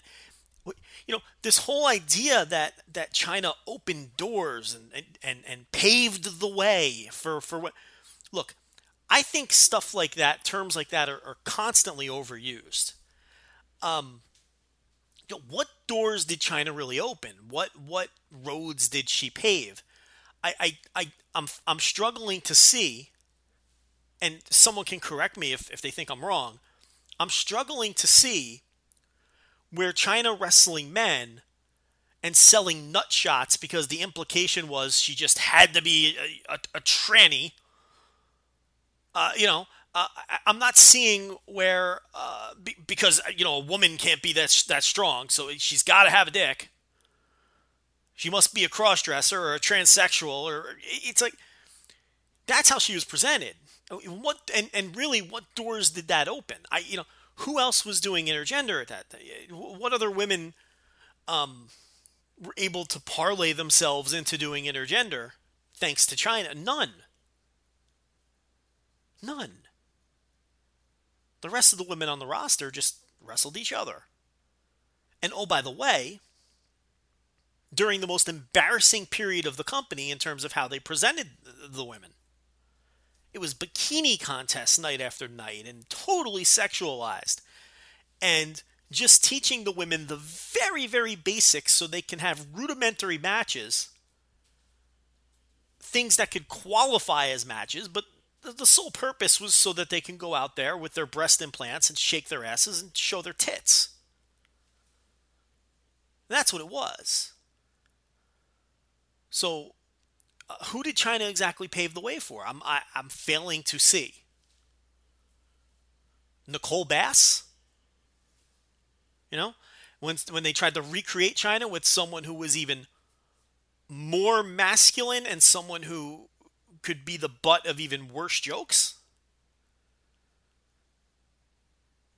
You know, they went out and found an uglier Chyna and just doubled down on the lowbrow humor. Mm, so I don't know. And again, I'm not here to shit on people's idols. I mean, I saw plenty of of uh, of women wrestlers saying that they looked to Chyna as inspiration and all that. First of all, I don't know how much of that is true. I mean, a lot of times when someone dies, everyone wants to run on social media and they don't know how to deal with how they're feeling and they say things they don't really mean. I mean, would they have said that before Chyna was dead? I don't know. Some of them, I'm sure they would have, but some of them, I don't know. It's just shit people say. I don't mean to be overly cynical, but I, I, you know, let's be honest here. When someone passes away, social media becomes an absolute love fest for the next 24 to 48 hours. And I, do you genuinely believe all of it's genuine? I don't. It doesn't mean it's it's ill intended or, or me, you know. It's just, you know, people want to be part of part of that, part of, you know, so they, they may overdo it a little bit. But but look, if there if there's women who genuinely look up to Chyna as some sort of role model, I you know, that's great. Why would I shit on that? But I just I don't buy this idea that she paved the way or opened doors for for, for why? What does she open doors to? A point to something that changed in the company thanks to Chyna. I mean, I'm all ears. I'm not being closed minded here. I'm just not seeing it. Perhaps I'm ignorant. I don't think so. Did WWE become a uh, intergender promotion from that point forward? No, they've done hardly no intergender since, and in fact, they stay completely away from it today.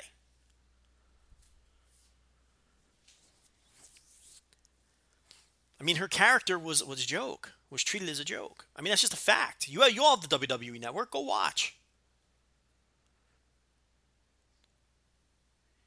It, it was lowbrow. It's a man humor. It has a dick. Yes, the word it. That's not me being a dick. No, that's how the company presented her. Go back and watch the stuff. She was an it. She was a she was a he. She was a, a, a transsexual. You, you know, it was the butt of jokes. And later on, she was treated better and and, and had, uh, you know, was more legit. But but listen, it wasn't until she went and got plastic surgery and breast implants and feminized herself.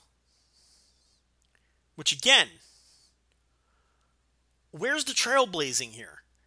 And this wasn't necessarily her fault. She was an employee doing what she was told, but where was the where where was the what, what doors was she opening? What what roads was she paving when the company would not treat her like a woman and wouldn't stop with the she must have balls jokes until she looked more traditionally feminine.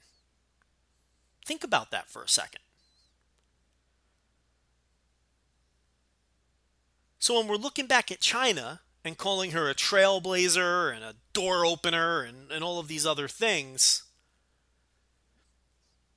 is it just is it just a matter of you know rose-colored hindsight glasses that we're using here? Is it that you know maybe we're 24 years old and we didn't live through it and we don't know what the fuck we're talking about?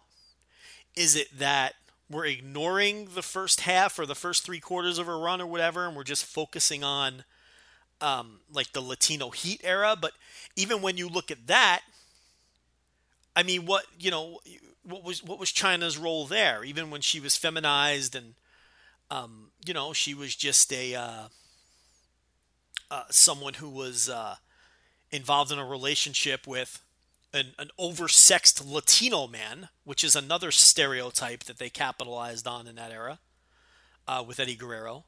He was your typical sex hungry Latino and uh, you know who who treated her in storyline like shit and she accepted it for the most part you know they had you know that storyline took its twists and turns but again where is this hero of feminism i don't i I'm, i don't know i'm just not seeing it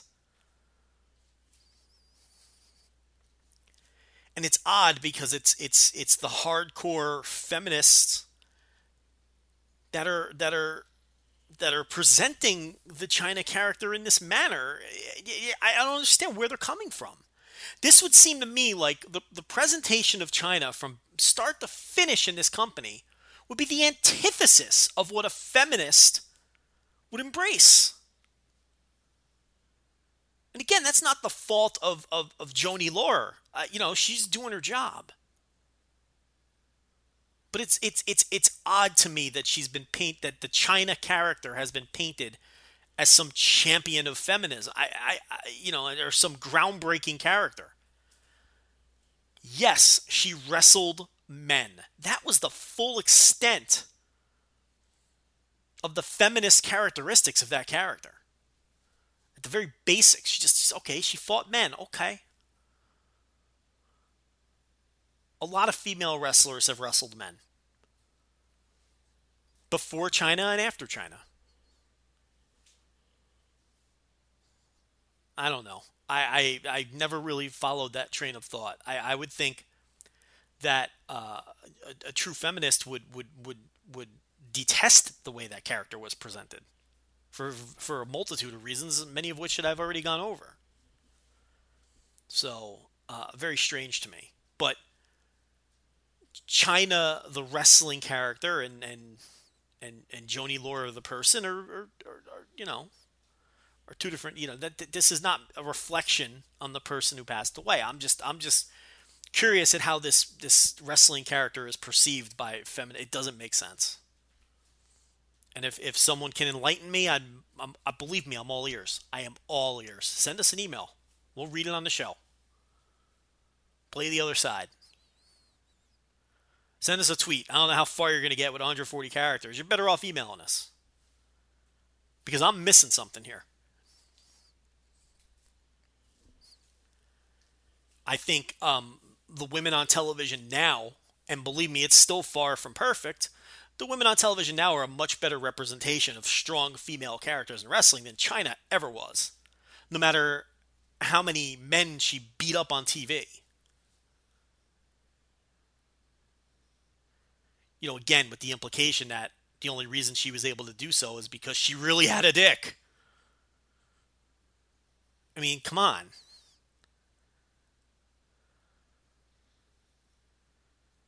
You're telling women if you're big and you're strong, it means you're you're masculine and you must be a man. I mean, that was the message there. But I, you know, what do I know? I'm a I'm a I'm a white straight male, and you know, we're really not allowed to have opinions on these things. So maybe I'm off base. I don't know.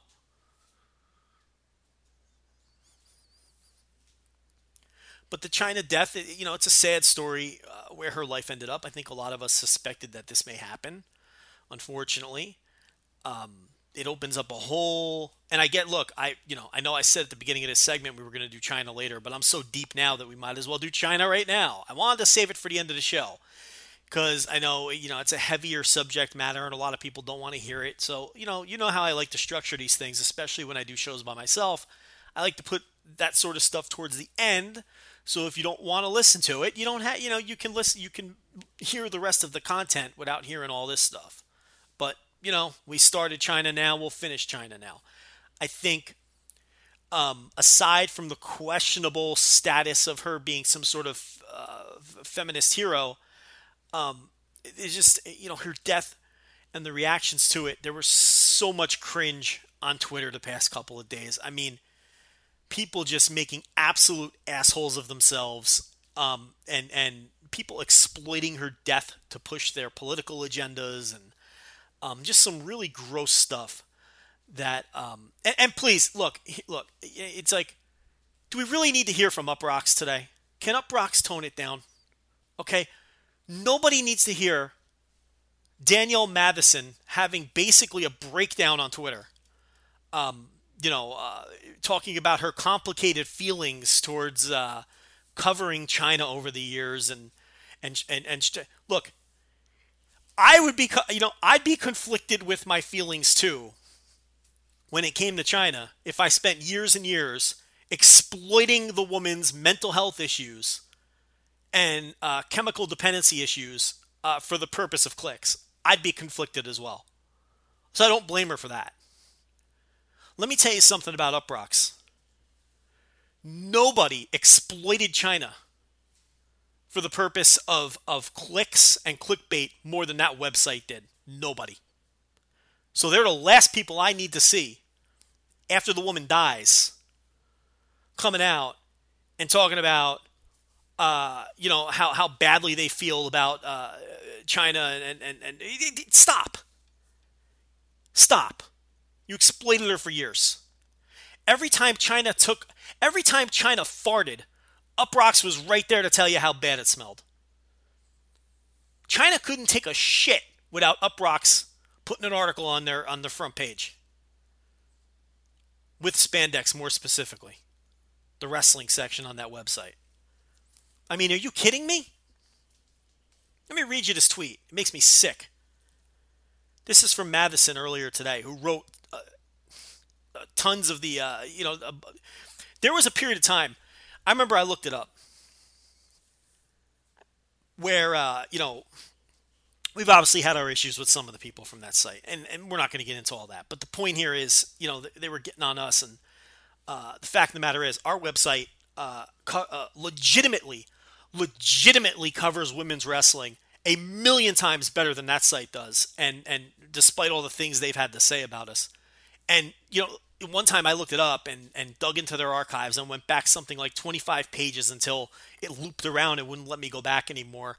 And uh, every single non WWE Total Divas or, or, or WWE related women's wrestling story on that website was Chyna clickbait. Something like 17 different stories uh, on 25 pages worth of archives with 10 stories each. So basically, about two, uh, uh, uh at the time I looked it up, of their past 250 stories, something like uh, 16 or 17 of them were Chyna related.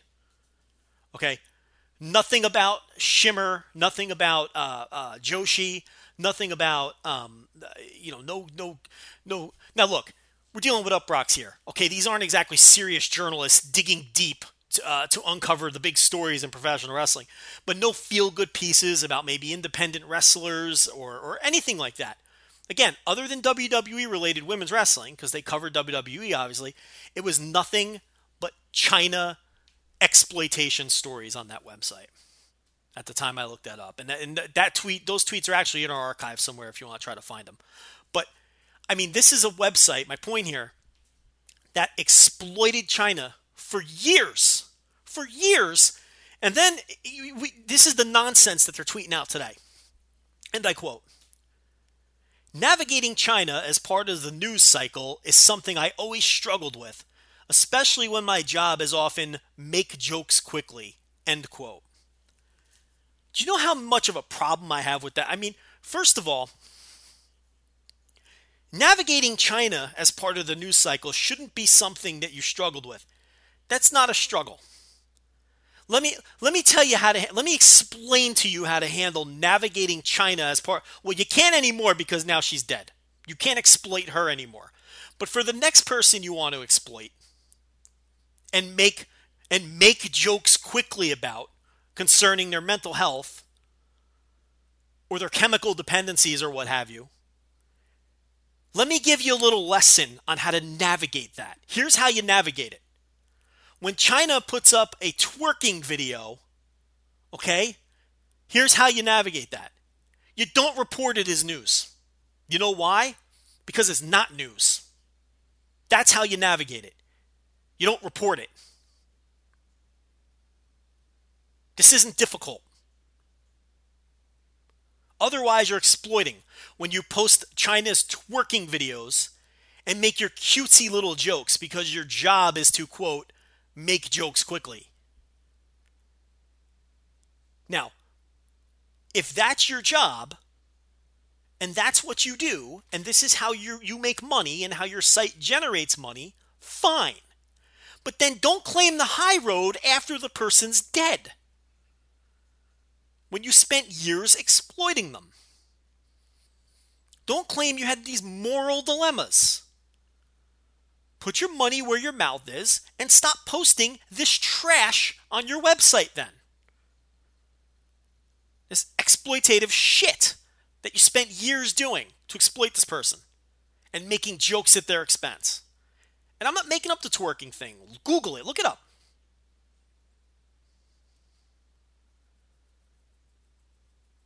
Written by Danielle Matheson, the twerking story. Which, uh, you know, it's like, what'd you struggle with? You struggled with the decision to post that quote unquote story. It's not even a story, it's just trash. It was a mentally ill person making a fool of themselves on the internet. Probably under the influence.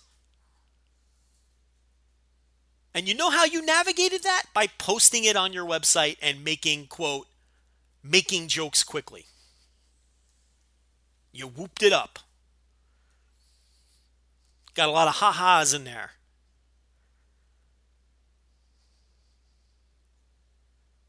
So, you know, maybe a website like that'll learn from this. Maybe they, you know, they she genuinely feels bad about the way she treated this woman on her website over the years now that she's passed away. But probably not. I mean, you can't claim the high road while consistently taking the low road. It doesn't work like that. You have to pick one lane or the other. You're either a TMZ piece of shit and that's what you do. And I'll tell you what, if you just admit that that's what you do and that's what you are, I don't really have a problem with you because at least you're upfront with your intentions and you're not completely full of shit when you know you've done wrong and you're trying to worm your way out of it in the court of public opinion. I don't I don't play that shit.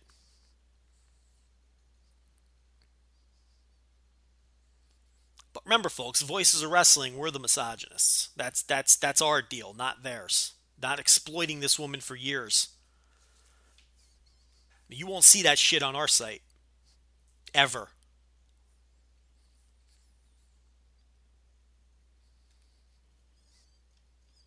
I mean, it, it's insanity. What an insane tweet that is. It's just utterly insane.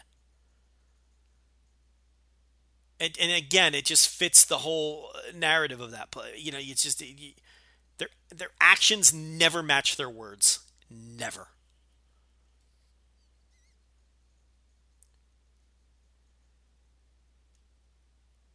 Maybe if you're so conflicted by this stuff, go to your editor and say, hey, maybe we need to make some changes and not post this trash.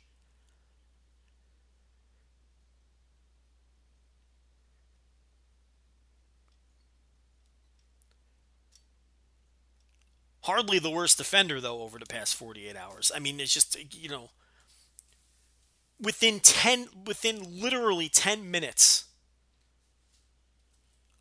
of Chyna's Twitter account announcing that she was dead within literally 10 minutes.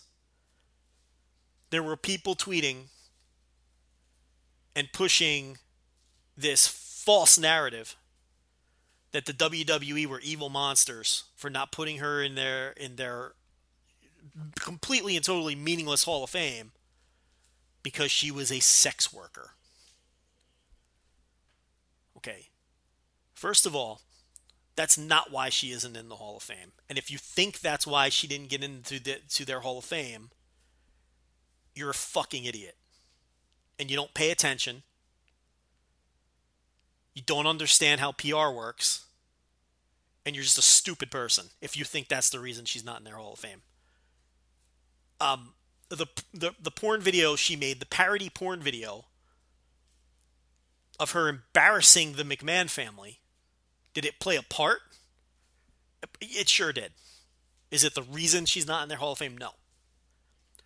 The reason she's not in their Hall of Fame is right in front of your face. Because the reason she's not in their Hall of Fame their justification for not put the reason in their justification just played itself out. She died. And they didn't want her dying on their watch. The last thing that they wanted, would ever want, and this doesn't just apply to Chyna.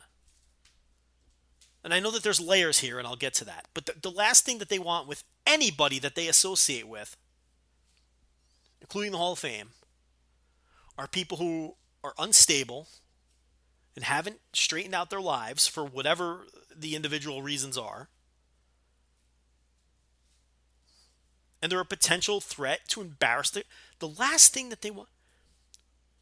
If they had look just look at it this way, if they had put her in the Hall of Fame this year in Dallas, what would the headlines be today? They would be former WWE wrestler Chyna, former WWE wrestler, and WWE Hall of Famer Chyna, who was inducted into the WWE Hall of Fame less than three weeks ago, passes away. And, and nothing for nothing. At the time that I'm recording this, I don't know the cause of death, but let's be honest, it, it probably wasn't because of of um, you know natural causes. Let's be honest. And if it turns out that way, I'll come on here and apologize. But come on. The woman was uh, 45 years old. She didn't, you know, and had a history of lots of problems. She didn't, uh, you know, she didn't, she didn't die of old age. WWE doesn't want that blood on their hands. And look, I'm not saying they're good guys here. Hardly. They're a real shitty company in a lot of ways. And I'm not even necessarily calling her a bad guy. She made horrendous choices. Horrendous choices. But you have to live with those choices. I mean, she did not demonstrate that she had straightened her life out to the point where the company could trust her. That's the bottom line. Only months ago, less than a year ago, she went on national, you know, on, on worldwide satellite radio and said all kinds of wacky, disparaging things about the WWE and about Sean Waltman, who is a very good friend of Triple H. demonstrating that she had not straightened her life out to this point. This company wants nothing to do with people who, who don't have their shit together.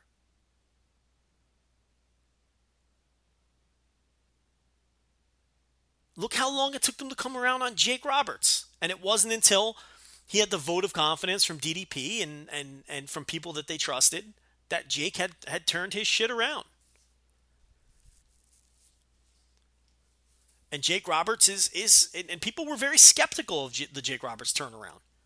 But he appears to still be doing well. He's got a book coming out. He's making appearances.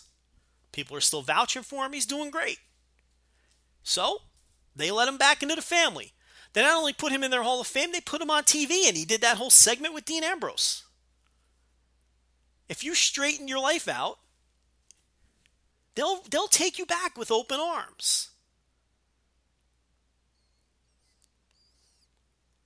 And unfortunately for Chyna, she was still in a real bad place.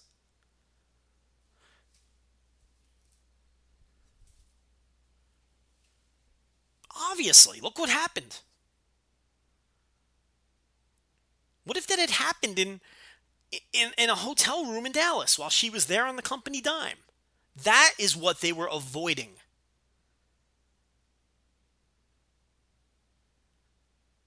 Yes, all of the other bullshit played a part. Absolutely. But let's be completely honest. Why shouldn't it have? Why shouldn't it have, have played a part?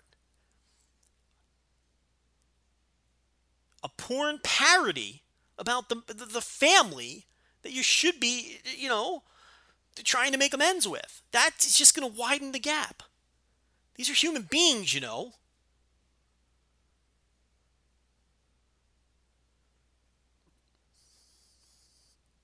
the the the the, the, uh, the accusations accusing Triple H of physical abuse, un- completely unfounded.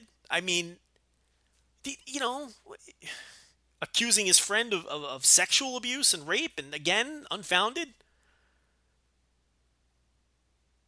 And then when Waltman called into the radio show to dispute what she was saying, she talked herself into a ball and and and, and, and got her lies confused and, and came off very poorly. She did not come off credible at all. But none of that even matters. The, the point here is her she had not straightened out her life. And, and I know that the, the counter argument, well, they, they should help her. They weren't there for her. Okay, well, I know this is very nuanced, and and and I'm, I'm walking on thin ice here when I ha- when I when I talk about things like this, but um, you know, the WWE offers rehabilitation to any former contracted talent, including Chyna. I, I don't know for fact off the top of my head, but I'm not sure if she ever actually took them up on it. But I did see a note that they've sent out over 700 letters to former talents uh, with the open offer for paid rehabilitation uh, uh, or, or uh, services and, all, and those sorts of things. And 10% of the people have taken them up on it, which to me is an enormous number. And um, so, you know, the company was willing to help her. There's there have been people who have gone through the WWE sponsored rehab upwards of a half a dozen times. The help was available. I don't know if she ever, I don't know off the top of my head if she ever took them up on it.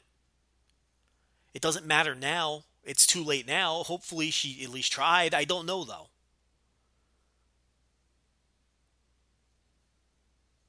But I mean, you know, at the end of the day, you have to want to be helped. You have to want it. You know, and, and at some point, so, look, here's the bottom line, and nobody wants to hear this, but I'm sorry, it's the truth. And, and we all have people in our lives. Some people just cannot be helped. And I don't know if, if that was the case, with but some people cannot be helped because they do not want to be helped. Or they just cannot be. I mean, I, I've I have a friend who's a raging alcoholic. He cannot be helped. He's to the point where he does not want to be and cannot be helped. I'm not going to get into all the details Trust me, this dude cannot be helped, and we're all watching him die. We're all watching him die slowly, and there's nothing anyone can do about it. You can offer, you can open your arms. They don't want it, you can't help them. Some people cannot be saved. It's sad, but it's it's a reality. I don't know if that was the case with her, but it sure seemed like she had a ton of problems, and it was, you know,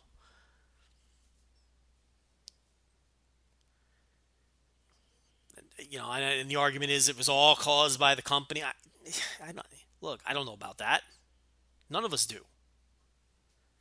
And She was cheated on. It's very traumatic. And dumped, and then fired. We've all been cheated on and dumped, and it's no fun. but again, you know, there's two sides to this. She was terrible to, to those people as well. I don't want to get into who, whether it was just I, the fact that she she was terrible to them in return over the years, and more importantly, she never showed signs that she had straightened out her own life. And, and again, this company is not going to get involved with people who have not demonstrated that they've straightened out their lives. And and again, I'm not this is not me painting them as the good guys and her as the bad guy. But that's simply the way they do business. And it, it and it and circling back, this was not about sex work. It was not about sex work.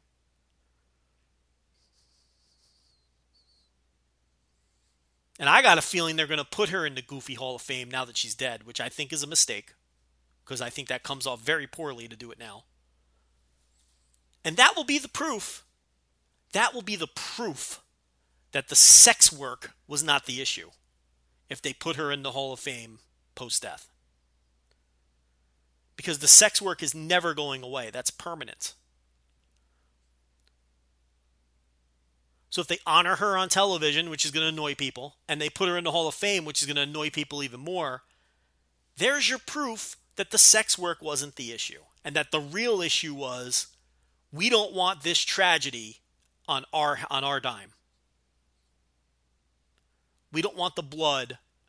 We don't want the public perception to be that the blood is on our hands.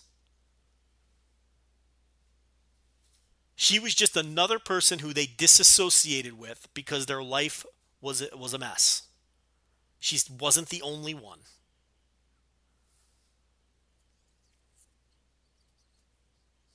There are other examples, and I gave you one a few minutes ago with Jake Roberts.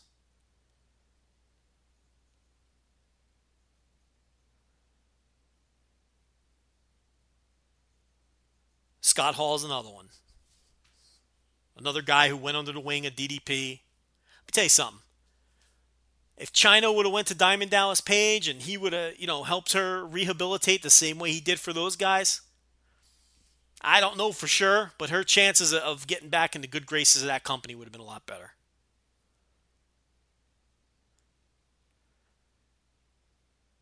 But she just did, you know, it wasn't the sex work. Absolutely false. And again, that leads back to a lot of people just wanting to push that agenda and and very grossly and disgustingly using her death as a as, as the tool to push that agenda. There's many ways you can attack the WWE. There's no reason to come up with contrived reasons because they give you plenty of reasons to go after them anyway. For being a shitty company in a lot of ways. You don't have to make up reasons.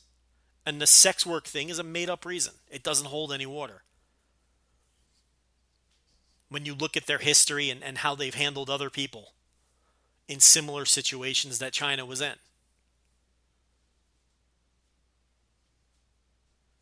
You know, it was it was as if these people, and then there was another person who, within a, a half hour to forty five minutes of the announcement of her death, and I'm not going to say who it was or where it was posted because I do not want to plug it. Within a half hour of the death, they were retweeting out links of an article they wrote with the, you know with the sex work angle and all that. WWE failing this person and condemning and you know keeping them out of their Hall of Fame for sex work and sending that article out, retweeting it, getting it out there. It's it's like these people, these vultures, were waiting for her to die so they can capitalize on it to push their to political agendas. It's gross. It's gross. And it's not that these things aren't worth talking about or, or, or shouldn't be part of the conversation when it comes to Chyna, because they, they, they do, but do we, you know, can we wait till the body's cold? Do we have to do it 10 minutes, literally 10 minutes after she died? Or the announcement of her death? Now we know she was dead for several days, but at the time we didn't know that. That's not really the point here, but I'm just being factual. It's almost like these tweets were queued up and ready to go. Well, when Chyna dies, I'm going to make sure I, I, I reiterate this point about WWE uh, condemning sex work, which is total bullshit. To- absolute bullshit. And you're just looking for backpats and likes from your little circle. And then when these people are called out on it,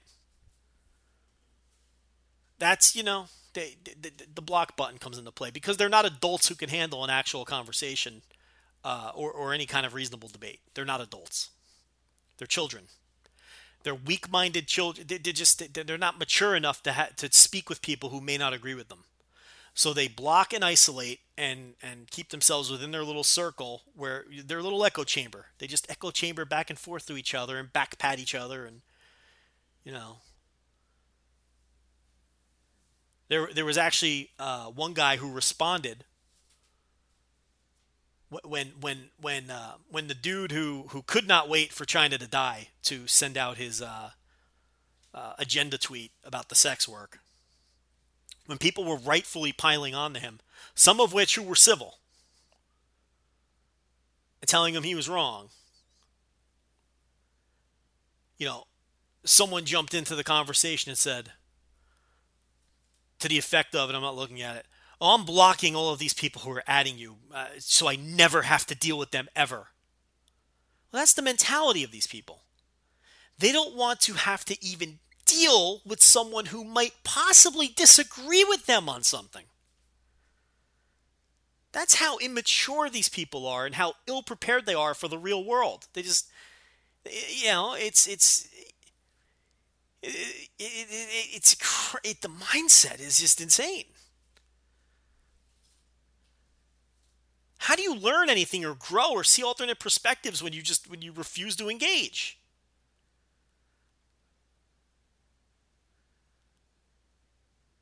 But that's a whole nother topic that I'm not going to splinter off into.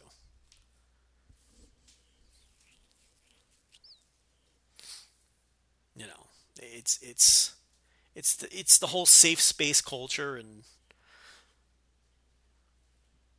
you know the the, the, the retorts uh, i'm feeling uncomfortable. I, I i'm ending this. Well, you're feeling uncomfortable because you're being challenged. And being challenged makes you feel uncomfortable because you're not used to being challenged and now you have to think a little because there's people within it that's what that means when they oh i'm uncomfortable with this or I can't even. Well, of course you can't because you're a child. You may be an adult, but you're, you're mentally you're a child. That's why you can't even.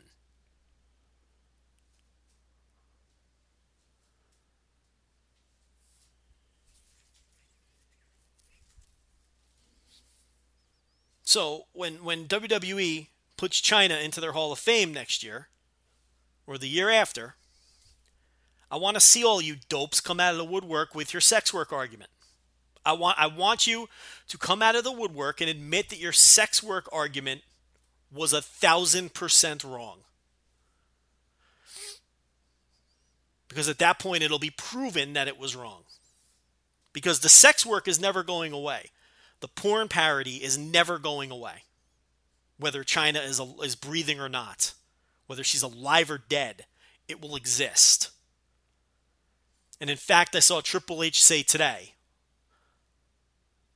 on Twitter, when asked directly, does she belong in Hall of Fame? He, he, he said something to the effect that, yeah, I believe she's worthy. And he's not, they're not going to say that if they don't plan on putting her in. They'll just ignore it. She's going in. And I want every one of you, they, you won't, none of you will. And I know, and I was, and, and believe me, some of them are listening to this. Trust me.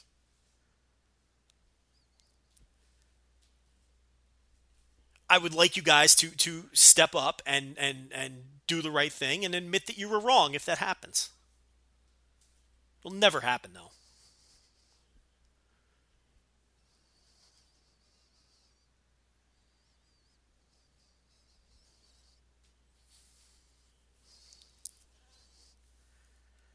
Well, it's just a shame that um, people chose to exploit death.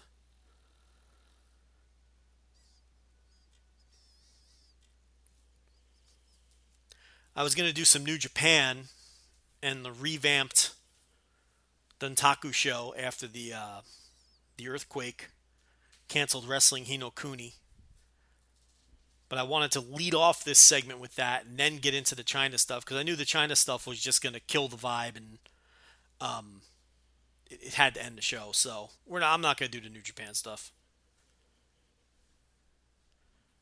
You want to look up the new Dontaku card? It's available online. New Japan English page, all over the place. This week's Observer, million different places. Our message board. I should probably plug that one first, huh? Loaded show, but I, I'm not I, I'm not in the mood to talk about New Japan now.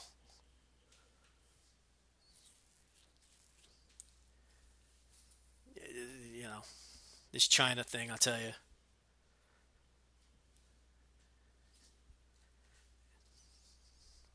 Some real gross behavior out there. You know, you really see, and you know, I'm kind of glad that that that wrestling Twitter at large, wrestling fandom at large, really turned on these disgusting people and piled on them over the last couple days. And then you had this this person, uh, Jetta Ray at Jetta Ray, I don't know. Um, you know, making the comment and equating it, saying, "Who am I to talk?" Because, meaning me, because I'm the person who unmasked a masked wrestler. Yes, this psychopath, because you need to be a psychopath to make to, to equate the two things. This psychopath equated exploitation of death to revealing the identity of a masked wrestler. This is where the mindsets are with these people. That is psychopathic behavior. Mind-blowingly, just I, I you, talk about I can't even. I mean, geez. A goofy fucking masked ant, a goofy masked independent wrestler revealing the identity of this goofy independent res- uh, wrestling gimmick. A masked insect, and equating that to my point, which was the exploitation of death. And using someone's death recklessly to push a political agenda. Whether I'm right or wrong, whether you agree with me or not, equating revealing the identity of a masked independent wrestler to that is is mind blowing to me and and and and bordering on psychopathic. I mean, it's crazy.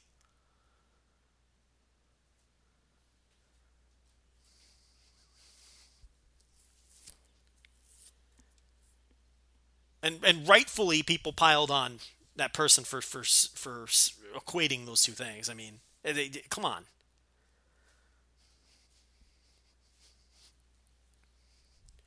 Jeez.